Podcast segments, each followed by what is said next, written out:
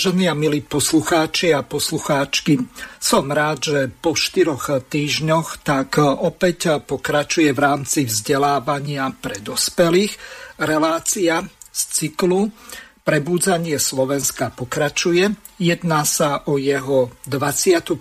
časť a Spolumoderátormi tejto relácie sú pani Dagmar Kvapiliková a pán Jozef Fila, ktorých teraz poprosím, aby uviedli tému alebo témy, ktorými sa budú zaoberať ich hostia, aby ich aj predstavili. Takže Dáša, najskôr ty. Ďakujem krásne za slovo. Prajem všetkým poslucháčom, aj vám, e, všetkým štúdiu e, krásny letný deň E, príjemný oddych, čas dovoleniek e, a ja predstavujem môjho milého hostia Miloša Zverinu z Nitrianskej Slavice. Vítaj Miloš. E, ďakujem pekne a pozdravujem poslucháčov Slobodného vysielača. A teraz nechám Joška, aby predstavil svojich hostí. Dvoch hostí v pokračovaní vysielania dejiny, ako ich nepoznáme, inžinier Oskar uh, Cvengroš, uh, autor dvoch kníh Tajné dejiny Slovenska, Slovenov a Sloveniek a Tajné dejiny Slovenov a Uhorska. Uhry boli Slovania. Oskar, pekný dobrý deň prajem. Prajem pekný dobrý deň aj vám. A druhým hosťom, ktorý vždy veľmi trefne komentuje globálno-politickú e, situáciu s nadhľadom, e, pán inžinier Peter Kohút, kandidát vied v oblasti ekonomickej kybernetiky. Peter, pekný dobrý deň. Prajem pekné odpoludnie všetkým poslucháčom a teším sa na spoločné stretnutie. Výborne, takže nech sa páči, Daška. Ešte pripomeniem, Ďakujem. že v podstate budeme sa v tejto relácii v rámci vzdelávania pre dospelých venovať dejinám Slovenov a podstate v tej e, prvej časti, tak e, s Milošom Zverinom sa zameriame na samú správu Slovanov, takže nech sa páči, máte úvodné slovo a úvod taký širší do problematiky, aby naši poslucháči vedeli, že o čom konkrétne budete v tejto relácii hovoriť v prvej časti. Ja ešte, ak dovolíš, chcem naviazať um, na predošlú reláciu pred mesiacom, kedy Miloš Zverina bol takisto našim hostom a diskutovali sme na tému genocída Slo- Slovanov. Myslím, že to bola veľmi výživná relácia a diskusia. A dnes by sme to radi rozvinuli uh, do tej diskusie na tému samozpráva Slovanov, ako by sme vedeli existovať a aplikovať múdrosti našich predkov. Vidíme, čo sa vo svete deje, ako sa to melie na všetkých stranách. E, ďalej beží konflikt na Ukrajine, ale vieme, že sa udialo e, veľa významných udalostí, ako napríklad 22.6.2022 prezident Putin sa stretol so všetkými uh, krajinami, ktoré majú záujem vybudovať medzinárodnú menu, uh, postavenú na novom finančnom systéme krytom uh, zlatom BRICS a bude to nová rezervná mena. Takže dejú sa obrovské zmeny vo svete a tým pádom aj v Európe. Takže nie dolár, nie Amerika, ktorá si vydobíja Eh, vojnovými konfliktami svoju pozíciu a vylepšuje svoje vrecko. Ale Rusko ukazuje zmeny, akým eh, spôsobom eh, sa prerozdeluje svet, ako sa spája s Čínou, Koreou, Južnou Afrikou, Brazíliou a ďalšími. Takže sa svet preskupuje a čo bude so Slovenskom, e, ktoré sa predkláňa pred Európskou úniou, e, ktorá diktuje už pomaly, koľko sliepok tu budeme chovať a akým spôsobom. Takže čo to pre nás e, Slovanov, Slovenov Miloš znamená? Ak neukážeme teraz dačo veľkého, stratíme storočie a kliatba láhne na hroby naše. Toto povedal Jozef Miloslav Hurban roku 1848.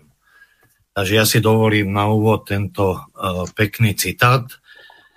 Uh, ja si myslím, že čas už dozrel, možno už aj prezrel a sme sami svedkami toho a iste aj ty máš informáciu o tom, že rôzne skupiny sa stretávajú po Slovensku a hľadajú nejaké východisko z toho súčasného stavu, lebo takto všetci vnútorne cítia, že asi to s nami moc dobre nevypadá a mali by sme teda hľadať nejaké riešenie, ako výjsť toho von. A ja teda tiež zastrešujem jednu takú skupinu spolu s priateľmi, ktorá sa schádza tu pri Nitre a diskutovali sme aj o tej spomínanej mierovej rezolúcii, o rôznych deklaráciách. A tu by som povedal, že sú tu rôzne prúdy, Jedni to vidia cestou politických strán, však samozrejme určite ste zachytili, že vznikajú ďalšie desiatky nových politických strán. Ja teda na základe nejakých mojich skúseností môžem povedať iba toľko, že táto cesta nefunguje a odporúčam kolegom, čo to skúšajú cez politické strany, aby na to zabudli, lebo je to strata času a v tomto systéme, v ktorom teraz momentálne sa nachádzame, tadiaľ to cesta nevedie. Čo sa týka samozprávy Slovanov, lebo o nej budeme hovoriť, práve na tejto porade, čo som spomínal, zaznelo také, že naši redkovia alebo štúrovci dokonca v tejto súvislosti používali aj taký výraz samopráva. Ale to môže byť, lebo v podstate v ruštine sa aj doteraz zachovalo uh, výrazy pravlenie, praviteľstvo, takže mohol by byť aj toto korektný výraz, to bôž, keď ho teda používali aj štúrovci. No ale na to, aby sme vedeli, ako úspešne kráčať za našimi spoločnými cieľmi, lebo treba hľadať teda spoločné ciele. Viem, že tých prúdov, ako som povedal, je na Slovensku veľa. Či sú to už nejakí staroverci, kresťania, ateisti, proste všetci hľadajú ako. A musíme vedieť, kde sa práve nachádzame a aké chyby robíme. A s nimi by sme sa mali teda poučiť, aby sme sa vyhli do budúcna. Ale čo sa týka nejakého súčasného stavu sveta, v ktorom žijeme, samozrejme e, všetkým je nám to známe, ale ja v takých krátkých bodoch zrekapitulujem. Ten súčasný stav vlastne charakterizujú tieto body. Nekontrolované zbrojenie, imperiálne vojny, drancovanie krajín, globalizácia, ekonomika podvodu, úbytok surovín, ničenie prírody, sociálna nespravodlivosť, novodobé otrokárstvo, mediálne klamstvá a manipulácie. No a nakoniec je to vláda nadnárodných kriminálnych klanov, ktoré teda sa realizujú úspešne aj na Slovensku. Jedna vec je teda pomenovať nejaké choroby súčasného sveta a druhá je vec je hľadať e, riešenie z toho. Ja si teda osobne myslím aj na základe tých, e, tej literatúry, ktoré mám v dispozícii a ktorá sa odvoláva na nejakú našu dávnu minulosť a ako to tu fungovalo. Tie kroky, ktoré vedú k ozdraveniu sveta, by mali byť minimálne tieto. Návrat tradičným hodnotám e, jednotlivých národov.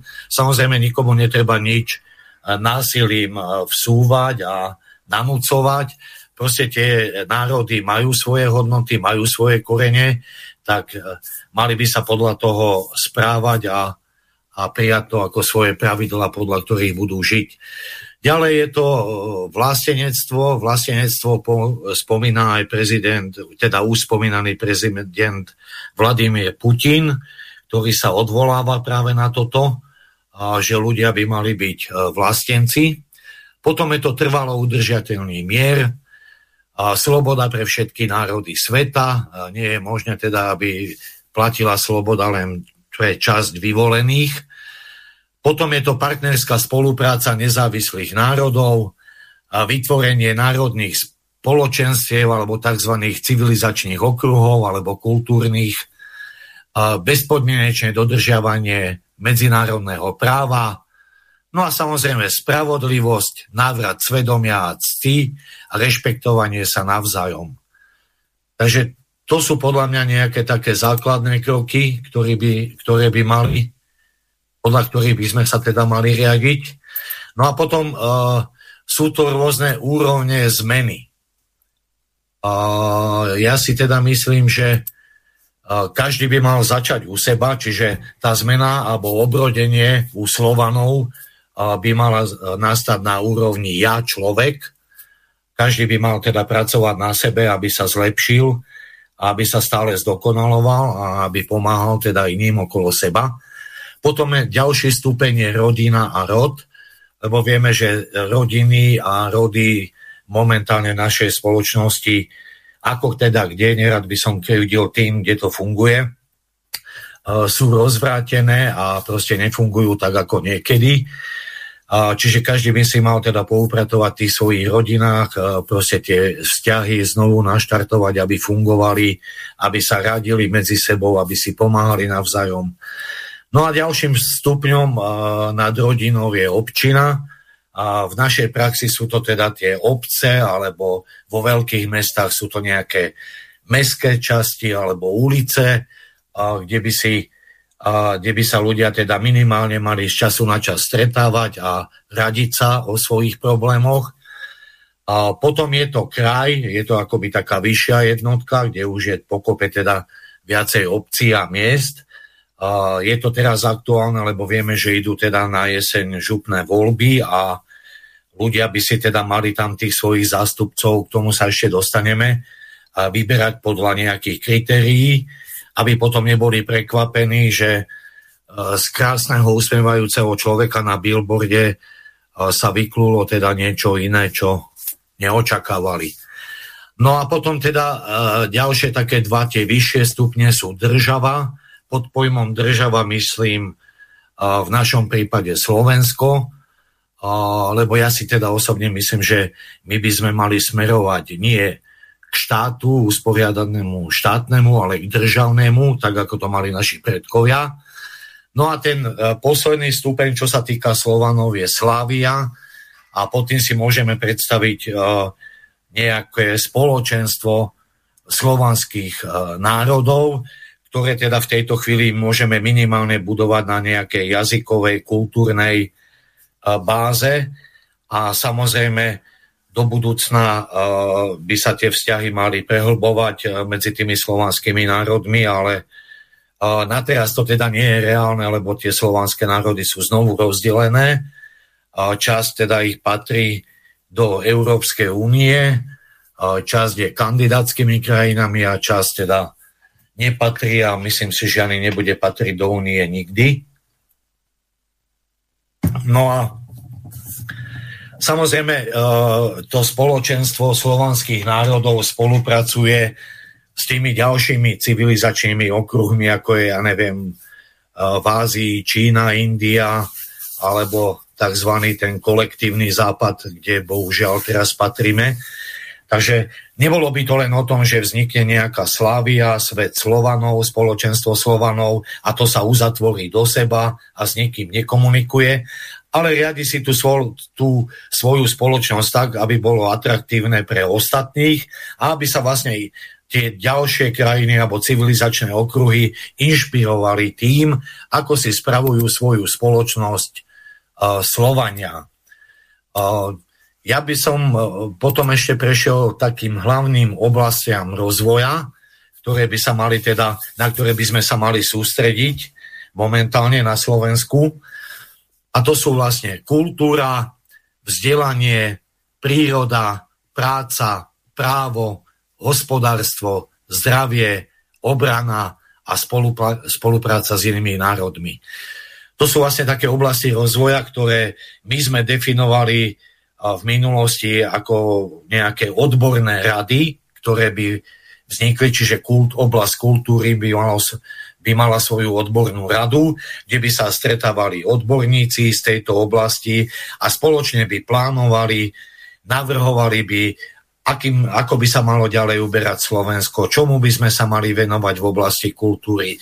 čo je pre nás dôležité, čo je podružné a proste takéto riešenia potom, keď tam vzniknú, mali by sa predniesť celej spoločnosti ako nejaký návrh, ako, ako by sme sa v tej oblasti mali ďalej správať. Takže to je, čo sa týka týchto oblastí.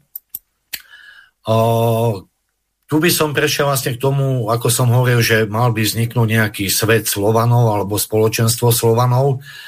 A tá situácia teda zatiaľ je taká, ako som mu pomenoval, že čas patrí tam a čas onám. A spoločenstvo Slovanov by pozostávalo minimálne z 13 štátov, čiže sú to tí západní Slovania, Česko, v rámci Česka teda Morava, aby som neopomenul Moravu a Sliesko, potom je to Polsko, Slovensko, samozrejme sú tam ešte vo bývalom východnom Nemecku lužickí Srby, a, ktorí teda sú tam, kde sú, ale a, treba s nimi udržiavať naďalej vzťahy a komunikovať s nimi. A potom sú to východní Slovania, Bielorusko, Ukrajina, Rusko. Vieme tá situácia, aká panuje momentálne tam, ale ja teda pevne verím, že nakoniec sa tam tá situácia vyrieši a bude to k spokojnosti celého slovanského sveta. No a potom sú to južní Slovania, Slovinsko, Chorvátsko, Srbsko, Macedónsko, Čierna hora, Bosna, Hercegovina, Bulharsko ktoré by teda patrili alebo tvorili by základ toho sveta Slovanov. No a tu netreba zabúdať ešte na veľké komunity, ktoré žijú za oceánom a to je hlavne Spojené štáty americké a Kanada. No a sú to vlastne taktiež veľké komunity, ktoré sa nachádzajú v bývalých republikách Sovietskeho zväzu a to je Kazachstan a pobaltské krajiny, kde sú teda veľké komuniky. Vieme, že tieto títo ľudia, ktorí sa hlásia e, k Rusom, e, sú tam dosť potlačané ich základne ľudské práva, čo teda nikomu nevadí v tzv.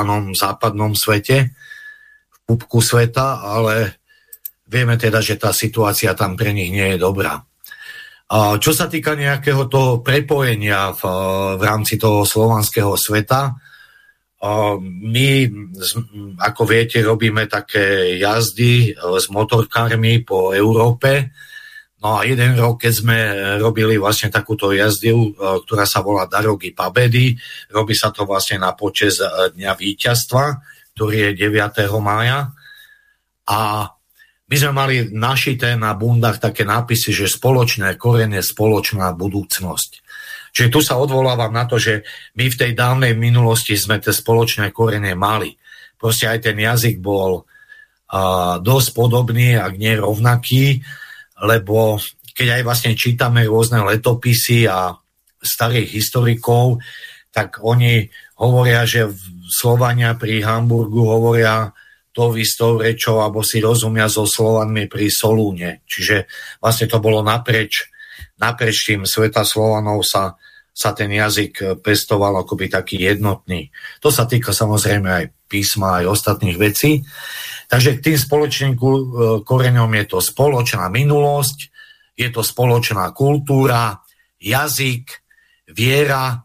A tu mám na mysli teda starú vieru našich predkov, lebo vieme teda aj keď to kresťanstvo bolo teda na začiatku akoby nejaké spoločné, ale potom sa rozdelilo na západné a východné a tam teda ďalej to pokračovalo tým pravoslávím, alebo respektíve tou ortodoxnou východnou církou.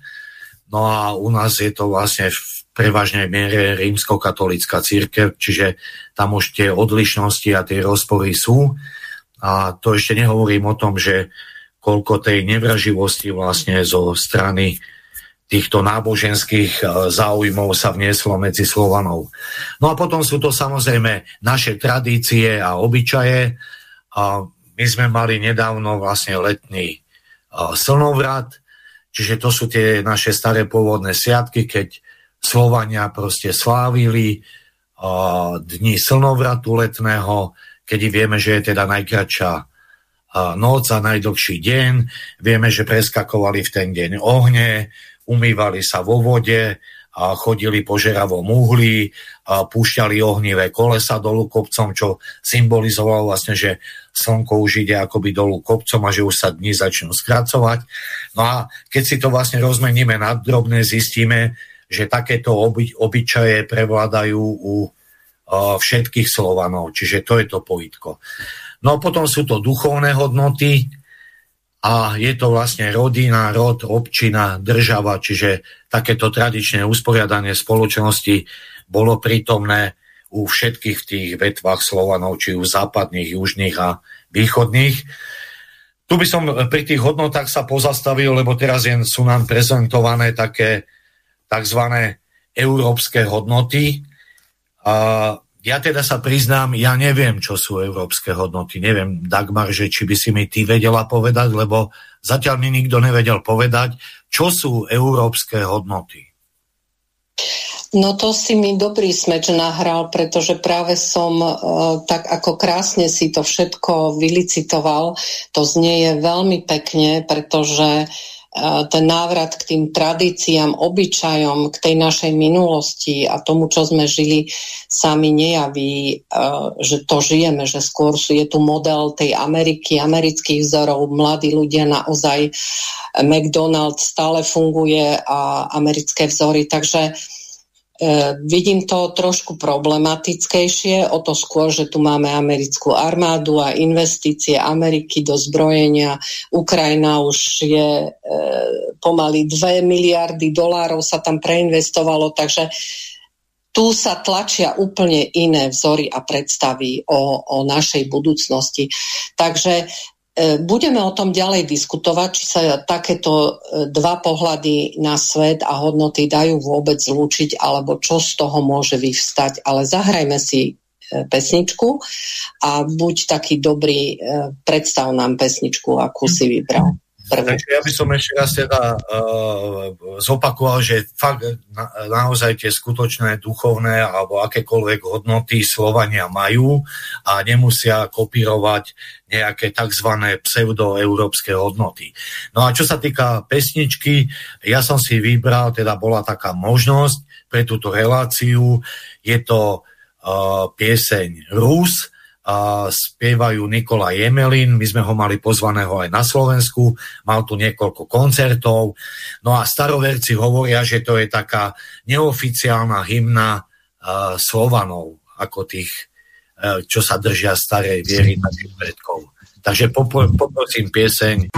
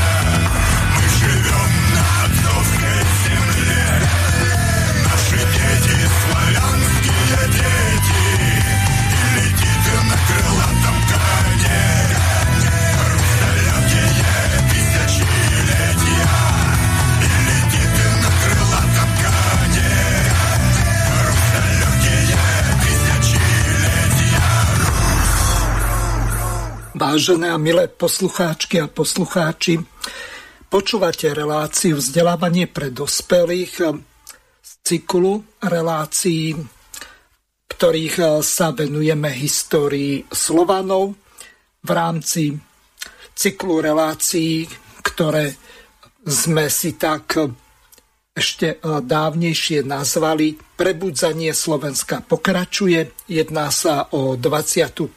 časť a hostiami v prvej časti tak sú Dagmar Kvapiliková a Miloš Zverina, ktorým odovzdávam slovo. Ďakujeme pekne, Mirko. Takže ja naviažem eh, na to, o čom sme hovorili pred pesničkou, na tie európske hodnoty a to, čo žijeme, že sa ako si nestotožňuje s tými krásne nadhodenými témami, ktoré si ty Miloš pomenoval, za ktorými by sme my, e, Slovania, e, mali ísť. A tá mladá generácia s mobilmi na, na ušiach e, už, už dávno e, nevie veľa o tradíciách a treba o nejakej folkloristike, folklórnej hudbe, o, o tých krásnych veciach, o ktorých sa spieva v týchto ruských pesničkách. My, staršia generácia, si ešte pamätáme ruštinu, lebo sme sa ju učili v škole, takže vieme to rozlíšiť. Ale naopak pretlačajú sa tu tie západné modely e, spôsobu života. Európska únia berie štátom Európskej únie postupne svojimi novými a novými nariadeniami suverenitu, národnú identitu, samostatnosť, chce už absolútne všetko regulovať, až po 5G siete vstupuje do našich domácností, firiem, do našich hlav. Takže kam to vlastne povedie? Budú títo Slovania a tieto sloven, slovanské národy schopné pod tlakom tejto západnej proamerickej kultúry ešte schopní rozoznať tie staré hodnoty, tú múdrosť, tú morálku. Budeme schopní sa k tomu ešte vrátiť, Miloš? No ja si myslím, že áno, lebo e, je tu teda veľa ľudí, ktoré sa už prebudilo a ktorí teda majú tie vedomosti. Nakoniec aj my v Slavici vydávame v našom vydavateľstve knižky, kde tieto informácie dávame verejnosti, robíme rôzne školenia, rôzne prednášky, semináre, bibliotéky, chodíme po Slovensku, pripomíname si výročia. Teraz 29. ideme do Mošoviec, pripomenieme si 229. výročie Jan, narodenia Jana Kolára, ktorý bol teda veľmi uctievaný v celom slovanskom svete, či to boli južní alebo východní Slovania, si ho veľmi vážili a bol to teda rodák z nášho malého Slovenska, z Mošoviec. Ale aby som nadviazal teda to, čo si spomínala, pravda je taká, že Európska, e, Európska únia, alebo Európska únia sa dosť často stotožňuje s Európou, ale to nie je vôbec pravda. Lebo medzi tým rovnitko nie je Európa a Európska únia, lebo teda v Európskej únii nie sú všetky štáty Európy. Takže pravda je taká, že Európska únia už nemá čo ponúknuť a žiadne hodnoty nemá. A to, čo vydáva za hodnoty, to nie sú hodnoty. A takisto je to aj v oblasti kultúry, lebo nazývať nejakú primitívnu zábavu kultúrou, tak to je tiež silná káva No ale ja by som zopakoval teda moju poslednú myšlienku pred toho vstupu pred pesničkou. Takže ešte raz spoločné korene, spoločná budúcnosť pre Slovanov a tu by sme sa mali odvolávať na spoločnú minulosť, kultúru, jazyk, starú vieru našich predkov, tradície a obyčaje, duchovné hodnoty, rodina, občina, država. A čo sa týka teda samozprávy alebo samo, samopráva alebo právy, tak ako som povedal na začiatku, že je to teda odvodené aj z toho slova praviteľstvo, praviť, tak staroslovenská samozpráva bol spôsob, akým naši predkovia riadili svoj život v rodoch, občinách, državách, teda môžeme povedať, že spravovali sami seba. No a čo sa týka nejakej formy samozprávy dnes, no v dnešnej dobe na Slovensku poznáme, alebo respektíve sa snažíme uplatňovať e, dva druhy samozprávy. Je to územná samozpráva, ktorá je viac menej priestorovo vymedzená a kde majú ľudia právo rozhodovať, no o niektorých, o teda len o niektorých svojich záležitostiach, nie o všetkých. No a potom je tu ešte ďalší druh, tzv. záujmová samozpráva, kde ide o samozprávu a rozhodovanie určitej skupiny ľudí, ktorých spája spoločný záujem. Čiže to môžu byť rôzne komory, cechy, stavy, a, a združenia. A čo sa týka nejakých dejín toho práva u Slovanov, tak my to tak zhrňame po taký, po taký výraz, že teda Slovania sa riadili obyčajovým a zvykovým právom, čiže ako mali dlhé tisícročia zaužívané. A potom sa v rámci toho ešte špecifikuje rodové právo, alebo um, nejaké... Teda no, ako kopné sa, právo, Miloško. Moment, moment, ty si ma predbehol, ja ešte nie som pri tom. Aha, a, dobre. Rodové právo, podľa ktorého sa správali tie rody, potom bolo, sa špecifikovalo občinové právo, čiže to boli také naše staršie modely. A kopné právo, ktoré ty spomínáš, nastalo až vtedy, keď prišli medzi nás cudzinci do miest. Čiže bolo potrebné, e, pokiaľ tu oni teda žili medzi nami, aby sme ich zapájali do verejného života a vtedy sa schádzali teda na tých kopách a nazývalo sa to kopné právo. Čiže bol to nejaký vývojový stupeň. Samozrejme nad tým celým bolo nejaké državné právo, kde sa riadil akoby ten celý veľký celok, podľa ktorého. No a samozrejme naši predkovia sa schádzali na kruhoch, alebo tzv. radách starších alebo državných kruhoch, kde sa radili. A to vlastne my sme navrhovali, že aj v rámci Slovenska by teraz bolo dobré, aby reprezentatívne skupiny poslali nejakých svojich zástupcov, tých starejších, ktorí by vytvorili radu starších a v tej rade starších by sedeli odborníci, ktorí pochádzajú z tých odborných rád. Čiže niekto z kultúry, niekto zo vzdelania, niekto z hospodárstva, niekto z obrany a tam by sa radili a dávali vyriešenia. Samozrejme, tu treba podotknúť, že e, čo sa týka toho riadenia, tak vždy, vždy na týchto kruhoch museli prijať riešenie jednohlasne, alebo respektíve jednomyselne. Čiže oni diskutovali dovtedy, kým sa všetci nezhodli na konečnom riešení. A keď niekde nebol spokojný, že sa mu niečo teda nepozdáva, tak bol tým kruhom vyzvaný, aby teda navrhol svoje riešenie. Aby to nebolo tak, že len s niečím nesúhlasím, ale riešenie nemám. Takže takto sa správali naši predkovia. A samozrejme v rámci teda toho roka uh, zorganizovali aj veľké snemy alebo ľudové zhromaždenia alebo tzv. veče, kde sa teda už stretával celý ten pospolitý ľud a kde sa proste diskutovalo takisto o problémoch tej spoločnosti. Dôkazom tohoto je aj mestská časť Šale, ktorá sa volá Šala Väča a určite teda tento názov nespadol z neba, ale do, dokumentuje alebo uh, vlastne nás utvrdzuje v tom, že tento výraz väčšie, väčša sa používali aj tu v rámci uh, západných Slovanov alebo Slovanov z Karpatských hôr a, a Podunajska. Lebo teda vieme, že v Novgorode boli veľmi známe veče, ktoré tam mali tradíciu. Čo sa eh, týka potom teda toho neskôršieho pôsobenia alebo respektíve osudu Slovanov, tak sa tu udomácnilo tzv. cudzie právo a my vieme, teda poznáme z našej minulosti, alebo môžeme teda hovoriť o už histórii, lebo už nám už začali písať teda kresťania, tak veľmi známy je, na, ktorý sa teda odvolával nedávno pri príležitosti výročia Cyrila Metoda aj pán generálny prokurátor, teda ja som mal pocit z toho jeho statusu na Facebooku, že je pyšný na to, že tu bol nejaký zákon súdny ľuďom.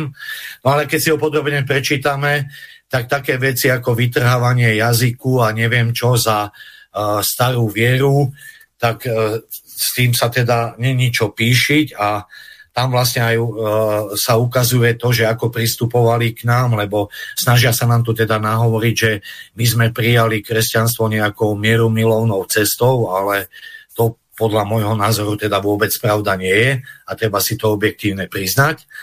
No a potom na tento zákon, zákon súdní ľudia už navezovali rôzne napomenutia vladárom, poznáme teda od východných Slovanov, a bola to ruská pravda, ktorá sa tam, ktorá vlastne čerpala z toho zákona súdneho ľuďom a prevzala mnohé tie veci, ktoré sa teda ďalej zdokonalovali.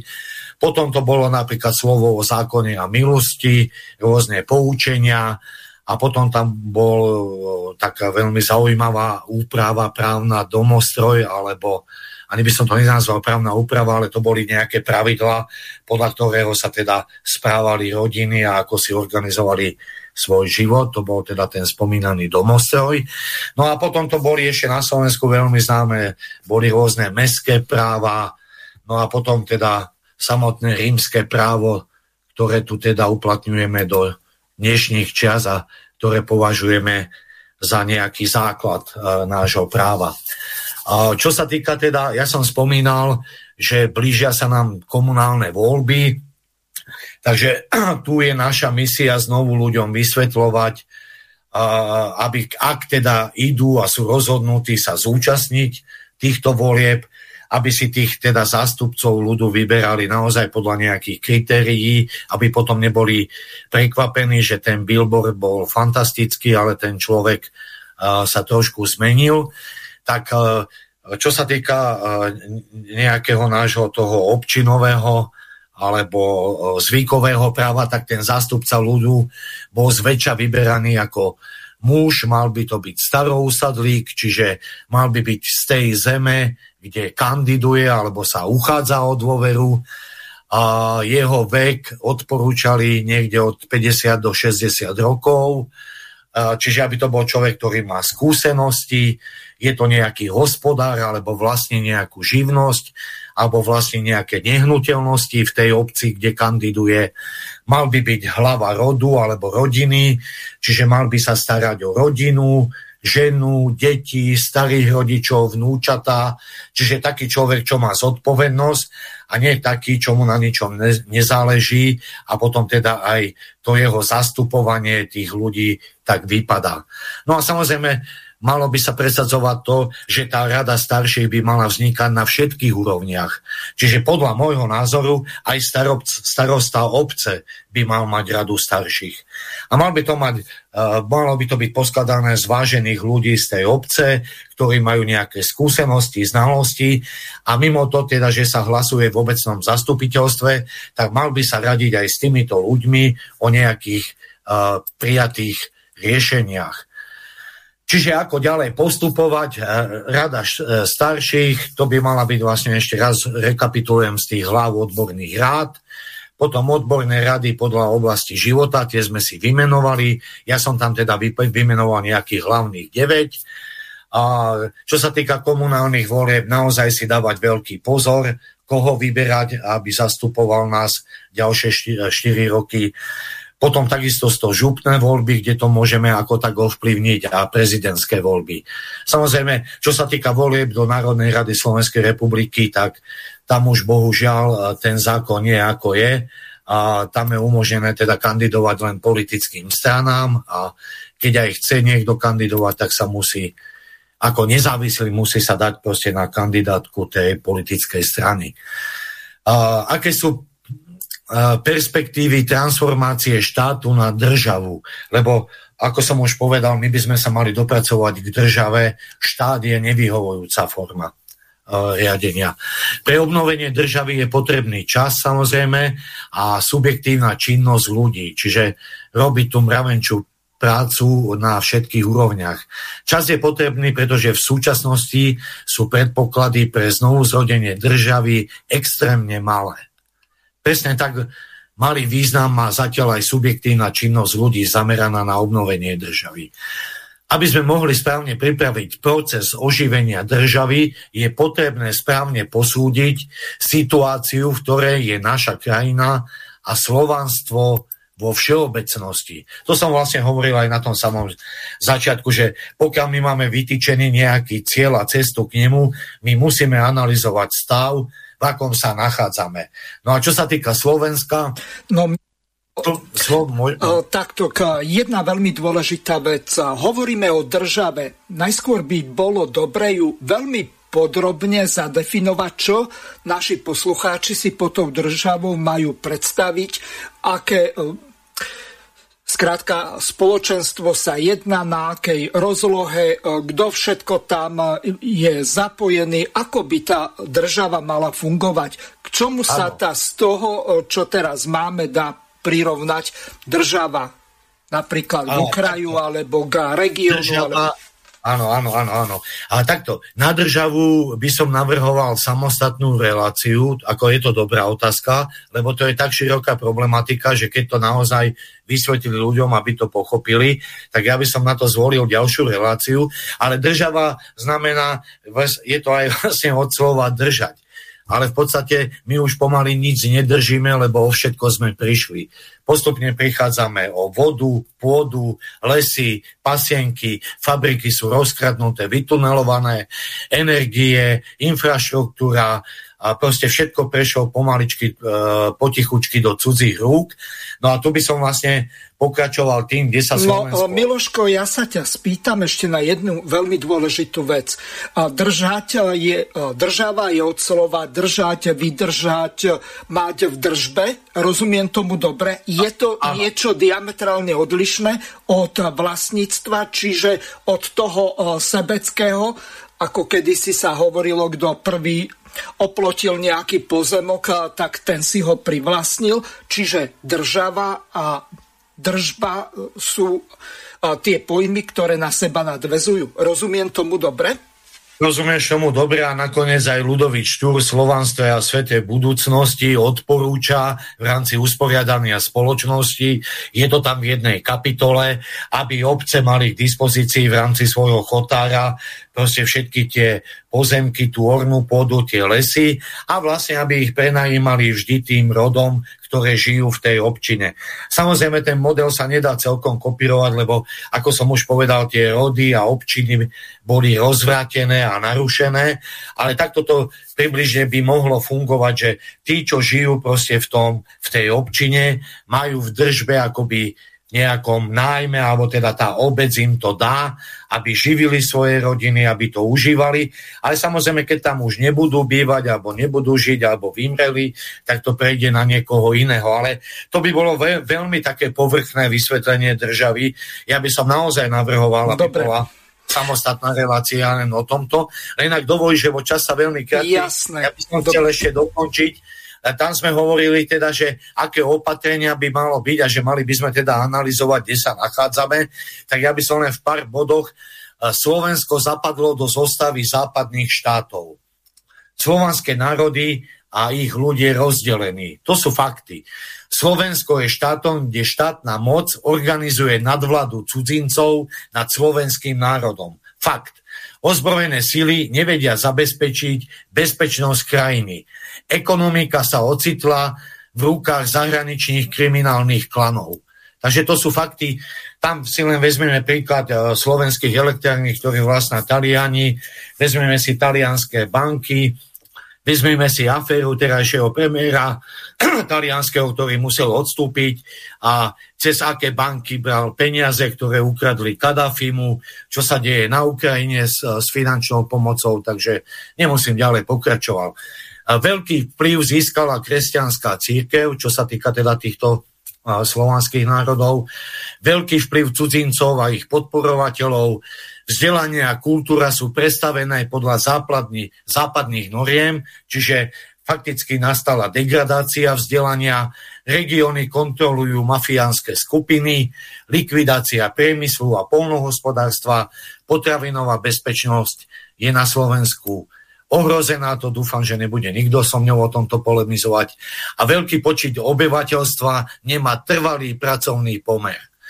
No a čo sa týka, že a aké kroky by mali nasledovať, a možno sú to také dlhodobejšie vízie, ale proste keď my sa chceme niekde dostať, a to treba vysvetiť všetkým, my tie celé ciele musíme mať zadefinované, musíme mať vypracovanú stratégiu a musíme mať vypracovanú taktiku. Takže konečným cieľom malo by byť vytvorenie slovanskej konfederácie alebo veľkej slávie, nazvime to už ako chceme, jednota vzájomnosť slovanských národov, multipolárny svet, o ktorom hovorí aj prezident Putin, a spravodlivý svetový poriadok, spoločenstvo veľkých kultúr a civilizácií, rozvoj samozprávy, realizácia národných projektov a národných podnikov, tak ako to bolo vola, kedy veci dobre pamätáme, keď sa blížil prevrat ešte na konci vládnutia komunistov v socialistickom Československu, keď, už, keď sa zrazu národné podniky premenili na štátne podniky, čiže už nebola skratka MP a ŠP a to vlastne umožňovalo, aby sa mohli následne privatizovať, lebo národný podnik by sa teda veľmi ťažko privatizoval. Samozrejme, musíme sa naučiť opravovať chyby a omily. Je dôležité, aby sme si tieto chyby a omily a my teda ľudia, ktorým nám záleží na budúcnosti Slovenska, nevykrikovali cez médiá, ale si ich teda vysvetlili na nejakých osobných stretnutiach alebo v mailovej komunikácii a neprepierali to teda vonku.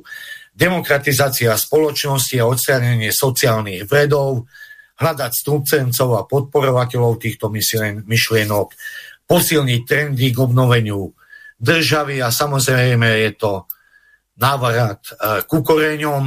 No a tu by som vlastne aj ukončil takým porekadlom alebo e, takou múdrosťou ľudovou, ako naši otcovia, tak aj my, ich synovia.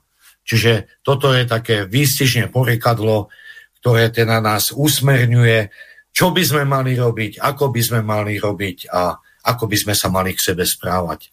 Takže ak je nejaká otázka, nech sa páči toľko k téme samozpráva Slovanov. No, Miloško, ja by som vás doplnil o to, čo ste tak zdáš veľmi šikovne zahovorili, aby nás, či už naši liberálni alebo akýkoľvek poslucháči neosočovali, tak Európske hodnoty sú spoločné hodnoty všetkých krajín Európskej únie a zaistujú spoločnosti, pluralizmus, toleranciu, spravodlivosť, solidaritu, nediskrimináciu a rovnosť sú zakotvené v článku 2 zmluvy o európskych spoločenstvách. Jedná sa o 6 hodnot a teraz ich vymenujem.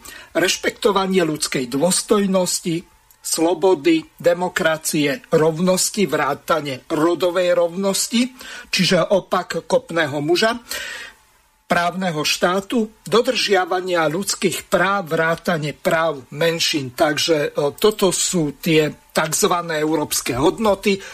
Neviem, pani Jovrova nám do relácie nepríde, že by prišla diskutovať ako eurokomisárka, ktorá sa touto problematikou prioritne zaoberá, čiže asi toľko, aby niečo neostalo nedopovedané. Nech sa páči, môžete pokračovať. Ja by som, ja by som teda k tomu, ak môžem, mal poznámku. Uh, to, čo si vymenoval, sa nedodržiava a jednoducho len si vezmeme, akí ľudia s mojím názorom majú prístup do médií, absolútne žiadny nulový.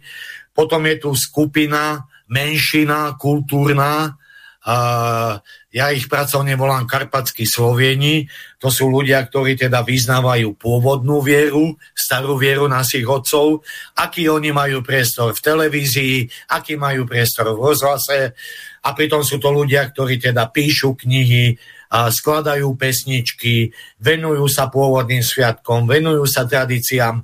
Ja neviem, teda ja som si nevšimol, že by títo ľudia mali nejaký prístup. Naopak sme prenasledovaní, nálepkujú nás, že sme ruskí agenti, lebo presadzujeme slovanskú vzájomnosť. Čiže tieto všetky tzv. hodnoty sa absolútne neuplatňujú. A to nehovorím, aká cenzúra je tu v médiách, ako sú linčovaní ľudia na sociálnych sieťach, ako sú prenasledovaní, ako sú vyhadzovaní z práce, tak o čom sa tu bavíme? Toto sa mi absolútne páči, Miloš, ako si to komentoval, pretože ja to cítim rovnako. A ešte pridám, keďže si spomenul, že sa zvolebnieva, e, že už naozaj e, politické kortešačky prebiehajú a e, vláda ľuďom údajne dáva a mestám, obcam, obciam berie, ako sa stiažujú samozprávy. Ale to, že volebný zákon bol upravený, si málo kto prečítal do dôsledkov e, číslo 185 romeno 2022, kde sa hovorí o špeciálnych komisiách, o špeciálnych urnách, ktoré pobežia. A o tom, ako v úvodnom ustanovení tohto zákona sa hovorí, že upravuje právo osôb, ktoré majú zákonom ustanovené obmedzenie osobnej slobody z dôvodu ochrany ochrany verejného zdravia pred ochorením COVID-19 a tak ďalej.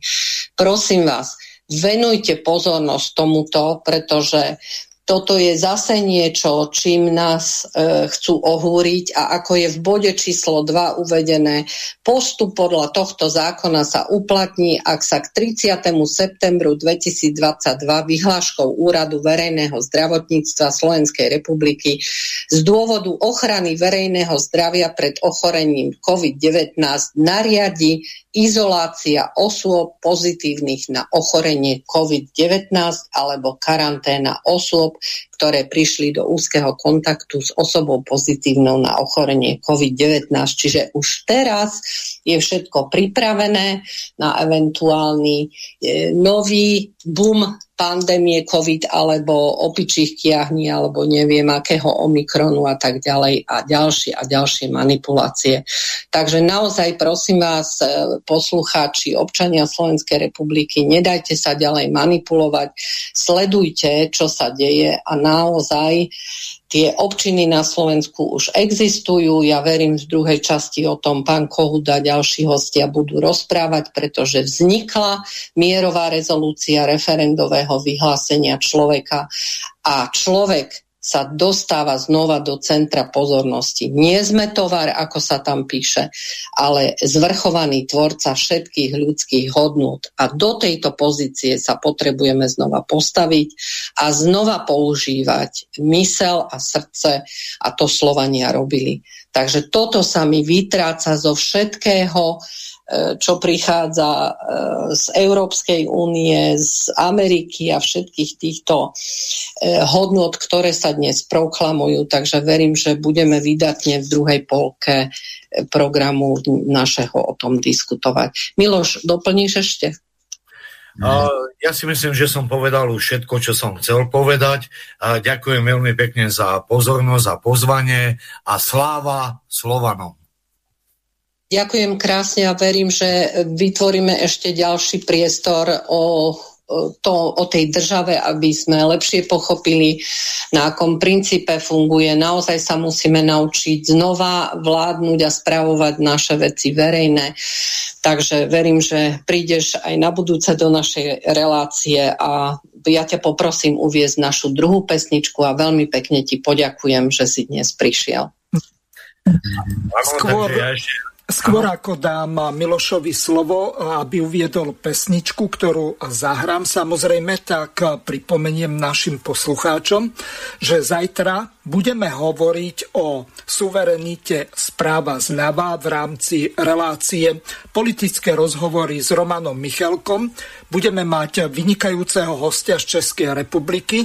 Pozvanie na poslednú chvíľu prijal pán profesor Peter Drulák. Ak si e, pamätáte, tak e, to je ten pán, ktorý rozsekal Ivana Mikloša vo verejnoprávnej televízii, takže pozývam vás zajtra od 17.30 počúvať reláciu politické rozhovory s Romanom Michalkom a jeho hostom, profesorom Petrom Drula.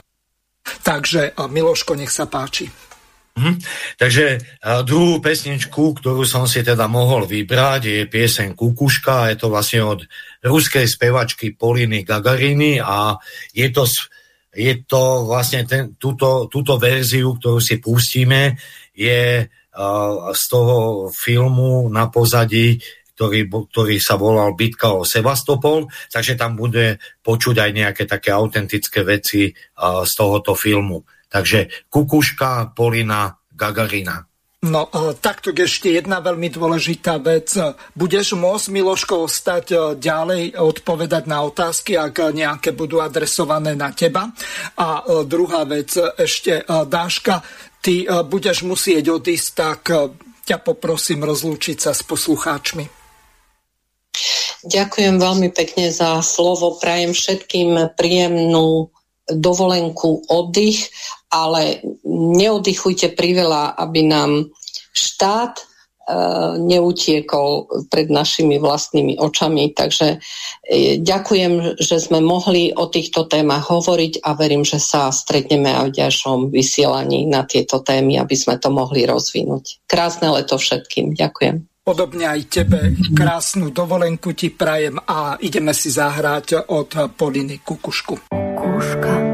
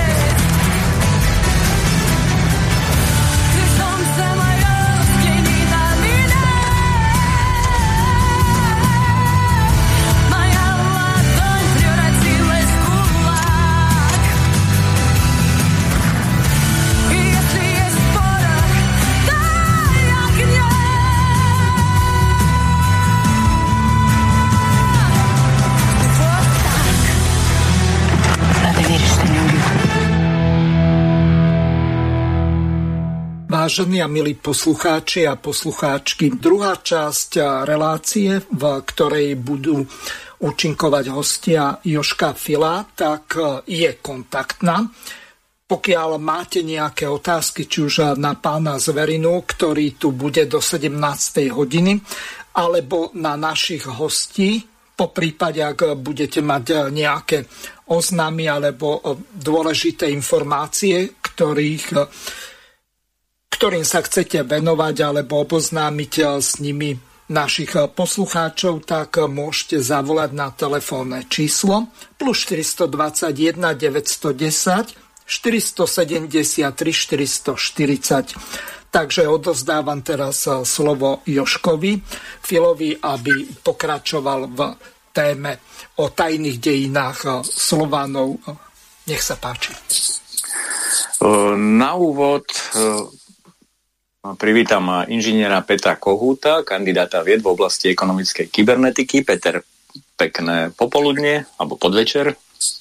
Prajem pekné popoludne tebe, Jozef, a všetkým poslucháčom. E, Peťko, Dagmar spomínala mierovú rezolúciu referendového vyhlásenia človeka. E, to napätie spoločnosti je už naozaj ako citeľné, veľké. Je veľké množstvo nespokojných ľudí, pronárodne orientovaných ľudí, spájajúcich sa do e, skupín a hľadajú cestu, ako e, z toho von. E, mnoho ľudí tvrdí, že nie je koho voliť. Mnoho ľudí rezignovalo na politiku ako takú, prezentovanú globalistami, pretože v, keď sa do vedenia dostávajú ľudia napríklad ako taký Andrej Fursenko, bývalý minister školstva, ktorý tvrdí, že nepotrebujeme tvorcov samostatne mysliacich, my potrebujeme infantilného spotrebiteľa, len dobrať jeho štát.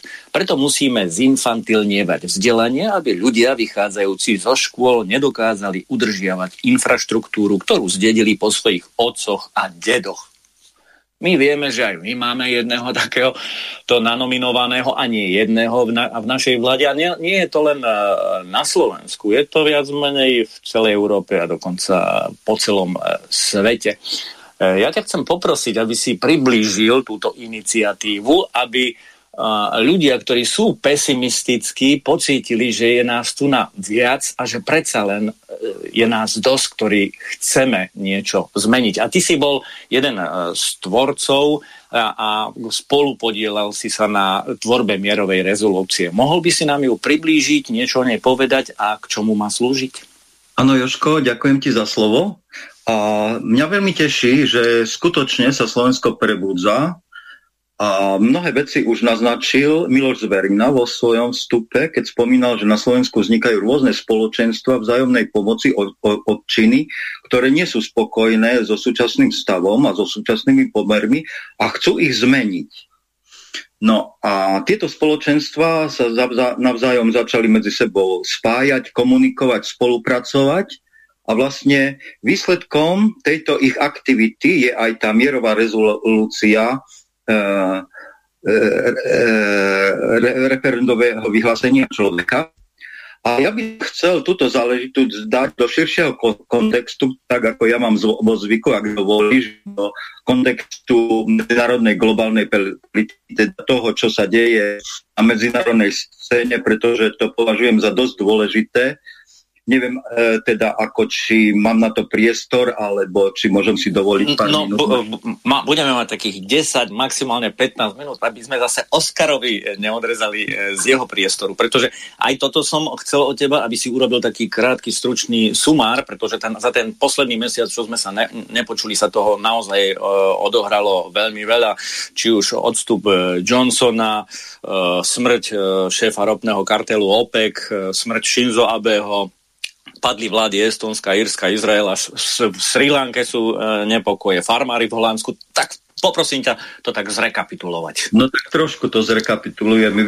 Vidíme, že vojenská operácia na Ukrajine e, v poslednom čase naplno odha- odhaľuje niektoré veľmi závažné skutočnosti a jedno z nich, ako si teraz spomínal, je aj rozkol mocenských e, svetovládnych elit, spôsobený tým, že západná civilizácia sa pod nadvládou sionisticko-anglických elit vlastne rutí do priepasti, pretože sa už vyčerpali zdroje, ktoré, doteraz získavali parazitickým lúpežným spôsobom.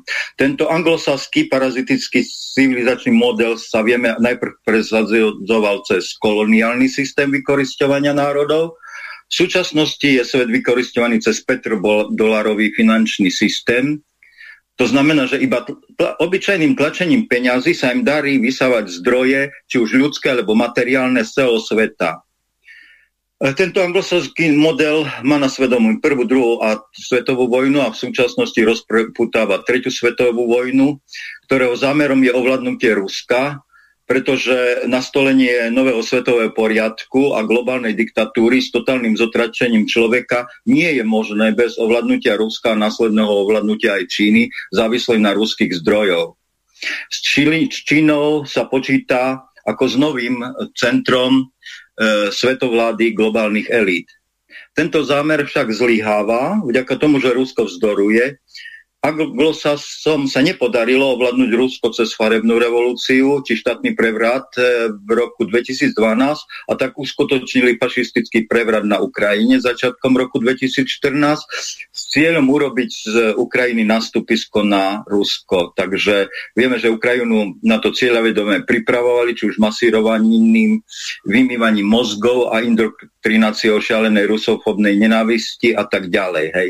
No ale šialená reakcia reakcia Západu na ruskú vojenskú e, e, akciu, teda operáciu sa dala čakať, e, lebo Západ v podstate pod diktátom Anglosasku rozputal šialenú sankčnú vojnu, ktorá má pre Západ v podstate samovražedný charakter, ktorej Západ prehráva na celej čiare, čiare lebo prudký raz energeti- cien energetických súrovín a ich deficit predznamenáva obrovskú obrovskú ekonomickú krízu, hlavne v Európe, sociálny výbuch obyvateľstva, ale aj výrazný prepad konkurencie schopnosti západných firiem v porovnaní s juhovýchodnou Áziou a hlavne s Čínou.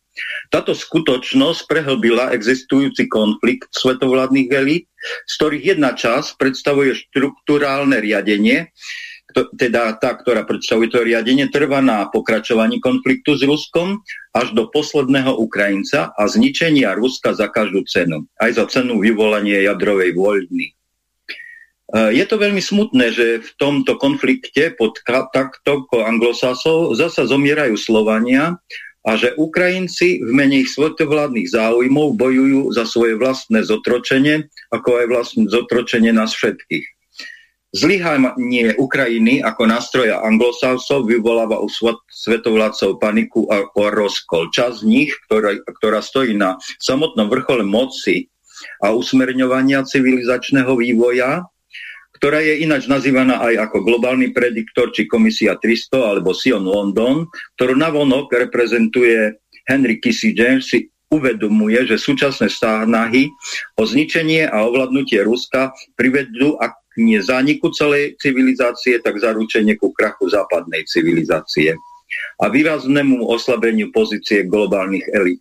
Preto Kissinger vyzval na Davoskom fóre západných politikov, aby urobili ústupky Rusku, akceptovali pripojenie oslobodeného Donbasu k Ruskej federácii a pristúpili k mierovým rokovaniam. E, táto výzva Kissingera už má aj svoje následky. Ako si spomínal, Tí, ktorí sa vspierajú, sú postupne vytlačaní z oficiálnej politiky, alebo im dávaná výstraha. Takto bol donútený odstúpiť Boris Johnson, po tom, čo ho opustilo 50 členov jeho kabinetu, čo Johnson správne označil ako sprisahanie proti nemu. Kompromitujúci materiál e, o, o, po sexuálnom škandále bol vyťahnutý na kanclera nemeckého Šolca, podobne na, Marko, na Macrona. Talianský premiér Mario Draghi tiež podal demiseniu, zavraždený bol japonský premiér Shizo Abe. Taktiež pozícia Bidena a demokratov je veľmi vrátka, je očakávaná ich prehra v najbližších voľbách do amerického kongresu. V jeseni sa očakáva tiež vďaka vládnej kríze aj pad slovenskej vlády. A padli aj dokonca uh, také kamienky uh, tzv. americký Stonehenge. No vidíš, dobre, že si to spomenul, ja som na to uh, už takmer zabudol. Vlastne na tomto Tonehenge bolo deklarované zámery uh, nastolenia nového svetového poriadku, vrátanie uh, zníženia uh, ľudskej populácie na číslo 500, tisí, 500 miliónov, tak, Čiže tam bolo jasne deklarované tieto globalistické záujmy a zrejme momentálne tento dokument, či tento monument e, niektorým silám nevyhovuje, tak preto ho zničili. Takže vidíme, že táto tak, predstava... Takzvané georgijské poradné kamene áno, sa im áno, hovorí. To je, to je znamenie toho, že celý ten ich model globalistický sa v podstate rúca. E, no a to, čo sa v súčasnom deje na Ukrajine, predznamenáva obrovské geopolitické tektonické posuny.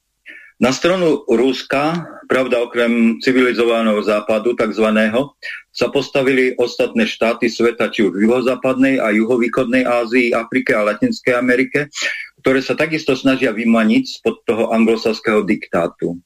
Spoločensko BRICS sa aktivizuje, čo už spomínala aj pani Dagmar, keď hovorila, že sa pripravuje spoločná mena kryta zlatom. A o členstvo v ňom sa snažia ďalšie štáty, okrem Argentíny, Iránu a aj Turecko, Saudská Arábia a Egypt. Teda na scéne globálnej politiky sa dejú a budú deje veľké veci a úspech Rúska motivuje aj európske národy, aby sa začali vymaňovať spod globalistického diktátu fašistickej obludy ktorou je Európska únia v súčasnosti.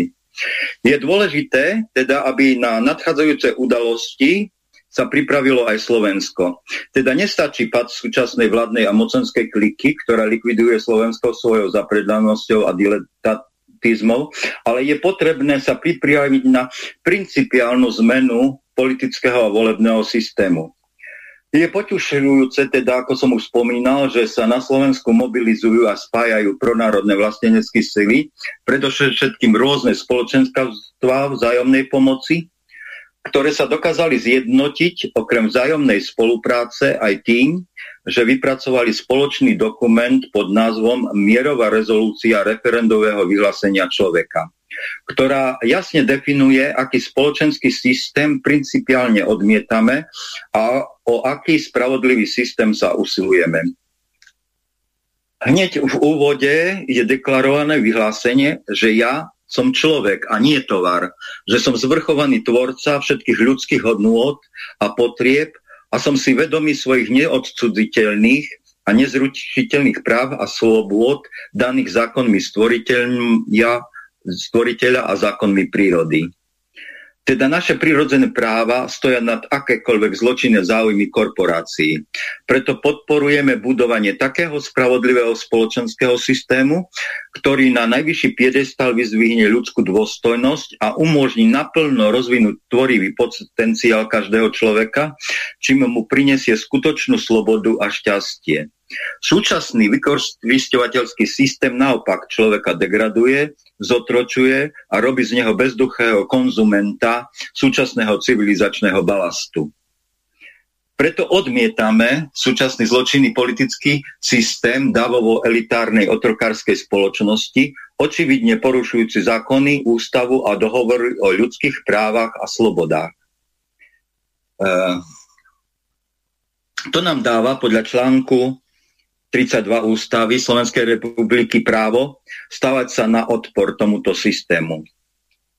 Mierová rezolúcia, te, te, mierová rezolúcia je teda spoločným vyjadrením vôle uvedomenej časti slovenského národa žiť v spoločnosti bez strán, bez nadvlády korporácií, bez finančných búrs, bez vojen, bez prítomnosti e, cudzích vojsk na Slovensku, bez mimovládnych politických ziskových či neziskových organizácií a tak ďalej. Tento dokument je platformou akčného zjednocovania všetkých vlasteneckých síl so spoločným programom formovania spravodlivej a vyspelej spoločnosti, suverenného a zvrchovaného Slovenska. Po celom Slovensku sa rozbie, rozbehla podpisová akcia, preto si dovolujem týmto vyzvať všetkých vlastencom, aby neváhali svojim podpisom pod dokument vyjadriť svoju podporu pripravovaným zmenám na ceste k slobodnej a prosperujúcej spoločnosti.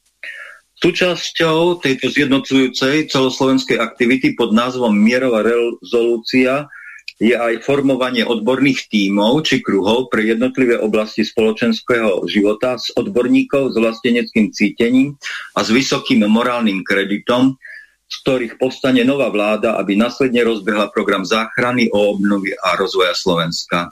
V tejto súvislosti pripravujeme v, naj, no, v najbližšom čase celoslovenskú ko- konferenciu, okrúhly stol, kde budeme tieto záležitosti rozoberať a hlavne záležitosť formovania týchto odborných tímov. E, dokument Mierová rezolúcia sa šíri internetom, nájdete ho bez obav alebo bez problémov e, treba aj na webovej stránke nášho spoločenstva e, Šariska država, kde je podrobnejšie vysvetlený aj skutočný význam tohto dokumentu, vrátane ako postupovať pri zbere podpisov. Od toho, koľko ľudí sa k nemu prihlási, závisí aj náš spoločný potenciál uskutočňovania deklarovaných cieľov a zámerov.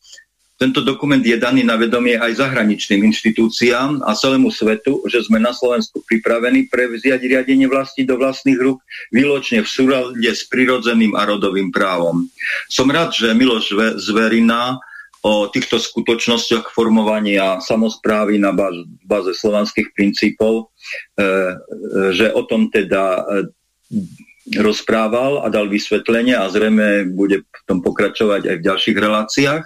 Takže ja sa pri tom bližšie zastavovať nebudem, ako formovať tú samozprávu z dola nahor. Uh, tento náš dokument odobrili a podporili mnohé inštitúcie, spolky, spoločenstva, združenia, uh, osobnosti, medzi nimi aj doktor Štefan Havin. Uh, vyzývam aj polúcha, aby sa aj oni pripojili k tejto našej spoločnej aktivite, lebo len spoločnými sídlami môžeme naštartovať procesy spoločenských zmien na blaho človeka. Nuž a na záver by som chcel iba podotknúť, že anglosaský parazitický civilizačný model musí zakonite padnúť. A na jeho miesto musí prísť nový model, spravodlivý model, v ktorom usmerňovanie civilizačného vývoja preberú do svojich rúk Slovania, na, no samozrejme na čele s Ruskom, lebo to je najväčší aj najsilnejší slovanský štát. Takže ja vidím naše perspektívy optimistické, len je potrebné, že by aj my Slováci sme sa do týchto aktivít e, e, formovania toho nového spravodlivého sveta, ktorý bude svetou Slovanov, aby sme sa aktívne zapájali a to, čo sa deje už na Slovensku teraz, to, to celkové oživenie týchto, uh, týchto záležitostí alebo uh, oživenie týchto zámerov obnovy Slovenska, že tak úspešne momentálne do, napreduje a pokračuje dosť rýchlymi krokmi Takže verím, že to dotiahneme do zdarného konca. Ďakujem pekne. Peťko, ešte jedna technická otázka, síce si ju spomenul, ale opakovanie Matka múdrosti. Vypočul som si, zaujíma ma to, chcel by som podpísať mierovú rezolúciu referendového vyhlásenia človeka. Uh, ako sa k nej dostanem? Kde sa mám prihlásiť? No ja som už spomínal, že táto mierová rezolúcia je teraz na rôznych portáloch dá sa nájsť roz, na rôznych, teda aj sociálnych sieťach, ale my ju máme zverejnenú aj na našej webovej stránke Šariskej državy, ktorá má názov teda sariskaderzava.sk a tam je na úvod k tejto mierovej rezolúcie podané aj vysvetlenie, e, aká je podstata tejto rezolúcie, o čo v nej ide, tak, e, aký je zámer, čo treba robiť, ako sa k nej pripojiť, e, ako teda zbierať podpisy, kde vyzberané hárky odovzdávať. Tam sú zberné miesta vytipované, na ktoré potom treba tie vyzberané podpisy sústreďovať. No a na zadnej strane sú aj podporovatelia tejto našej myšlienky e, mierovej rezolúcie, je ich veľa, je tam veľa tých organizácií, spoločenstiev, osobností a mnohí sa ešte doplňajú a pripájajú, ktorí ešte tam nie sú zverejnení, ale postupne sa budú teda tiež zverejňovať. Takže je to široká aktivita, veríme, že proste bude mať na Slovensku úspech, lebo to je snať taká jedna z možností, ako slovenský národ zachrániť a ja som veľmi rád, že vlastne našla sa zhoda medzi tými pronárodnými vlasteneckými silami, zhoda medzi nimi v tom, že vystúpili so spoločnou rezolúciou, so spoločnou deklaráciou, že spoločne spolupracujú, mali im spoločný zámer a vykročili na spoločnú cestu formovania oveľa spravodlivejšej spoločnosti, než v akej súčasnosti žijeme. Takže mierová rezolúcie ja slúži ako podpora už spomínaných odborných kruhov, delegovanie skutočných Áno. Odborníkov Čiže do, do riadiacich uh, zložiek. Áno, ja presne tak, lebo paralelne s touto mierovou zbier, rezolúciou a zbieraním podpisov, čo by mala byť podpora z dola, bude v, v rámci týchto pronárodných síl a pronárodných kruhov e, formou okruhlého stola formovanie aj týchto odborných kruhov, z ktorých by potom v podstate mala povstať nová, e, možno, možno to nazvať tieňová vláda, alebo v prípade, že, že, že sa dostaneme do kritickej situácii, tak to bude forma úradníckej vlády, ale že by to bola taká vláda, ktorá obhajuje záujmy slovenského národa a nie záujmy nadnárodných týchto spolkov a korporácií a tak ďalej. Pán Kohut, ja mám na vás jednu veľmi dôležitú otázku. Čo mienite s tými hárkami urobiť? Predložíte ich, ak vyzbierate napríklad 100 tisíc do Národnej rady, alebo jedná sa len o nejaký taký rozsiahlý prieskum, ktorý má za cieľ podporu tých odborných kruhov alebo komisí? Môžem ja na to odpovedať? Áno, nech sa páči.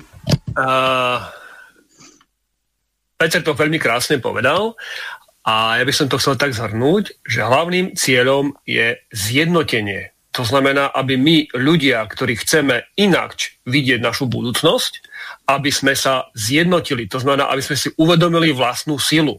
Hej, lebo my sme roztrúsení, tí, títo tam nadávajú, týmto sa niečo nepáči a tak ďalej. A mnoho ľudí, ktorí nemajú kontakt na nejaké väčšie skupiny, sa cítia osamostnení a majú pocit beznádej. A pritom nás je strašne veľa. Čiže toto je základná priorita zjednotiť sa. To znamená uvedomiť si tú našu vlastnú silu, že nás je veľa. Hej.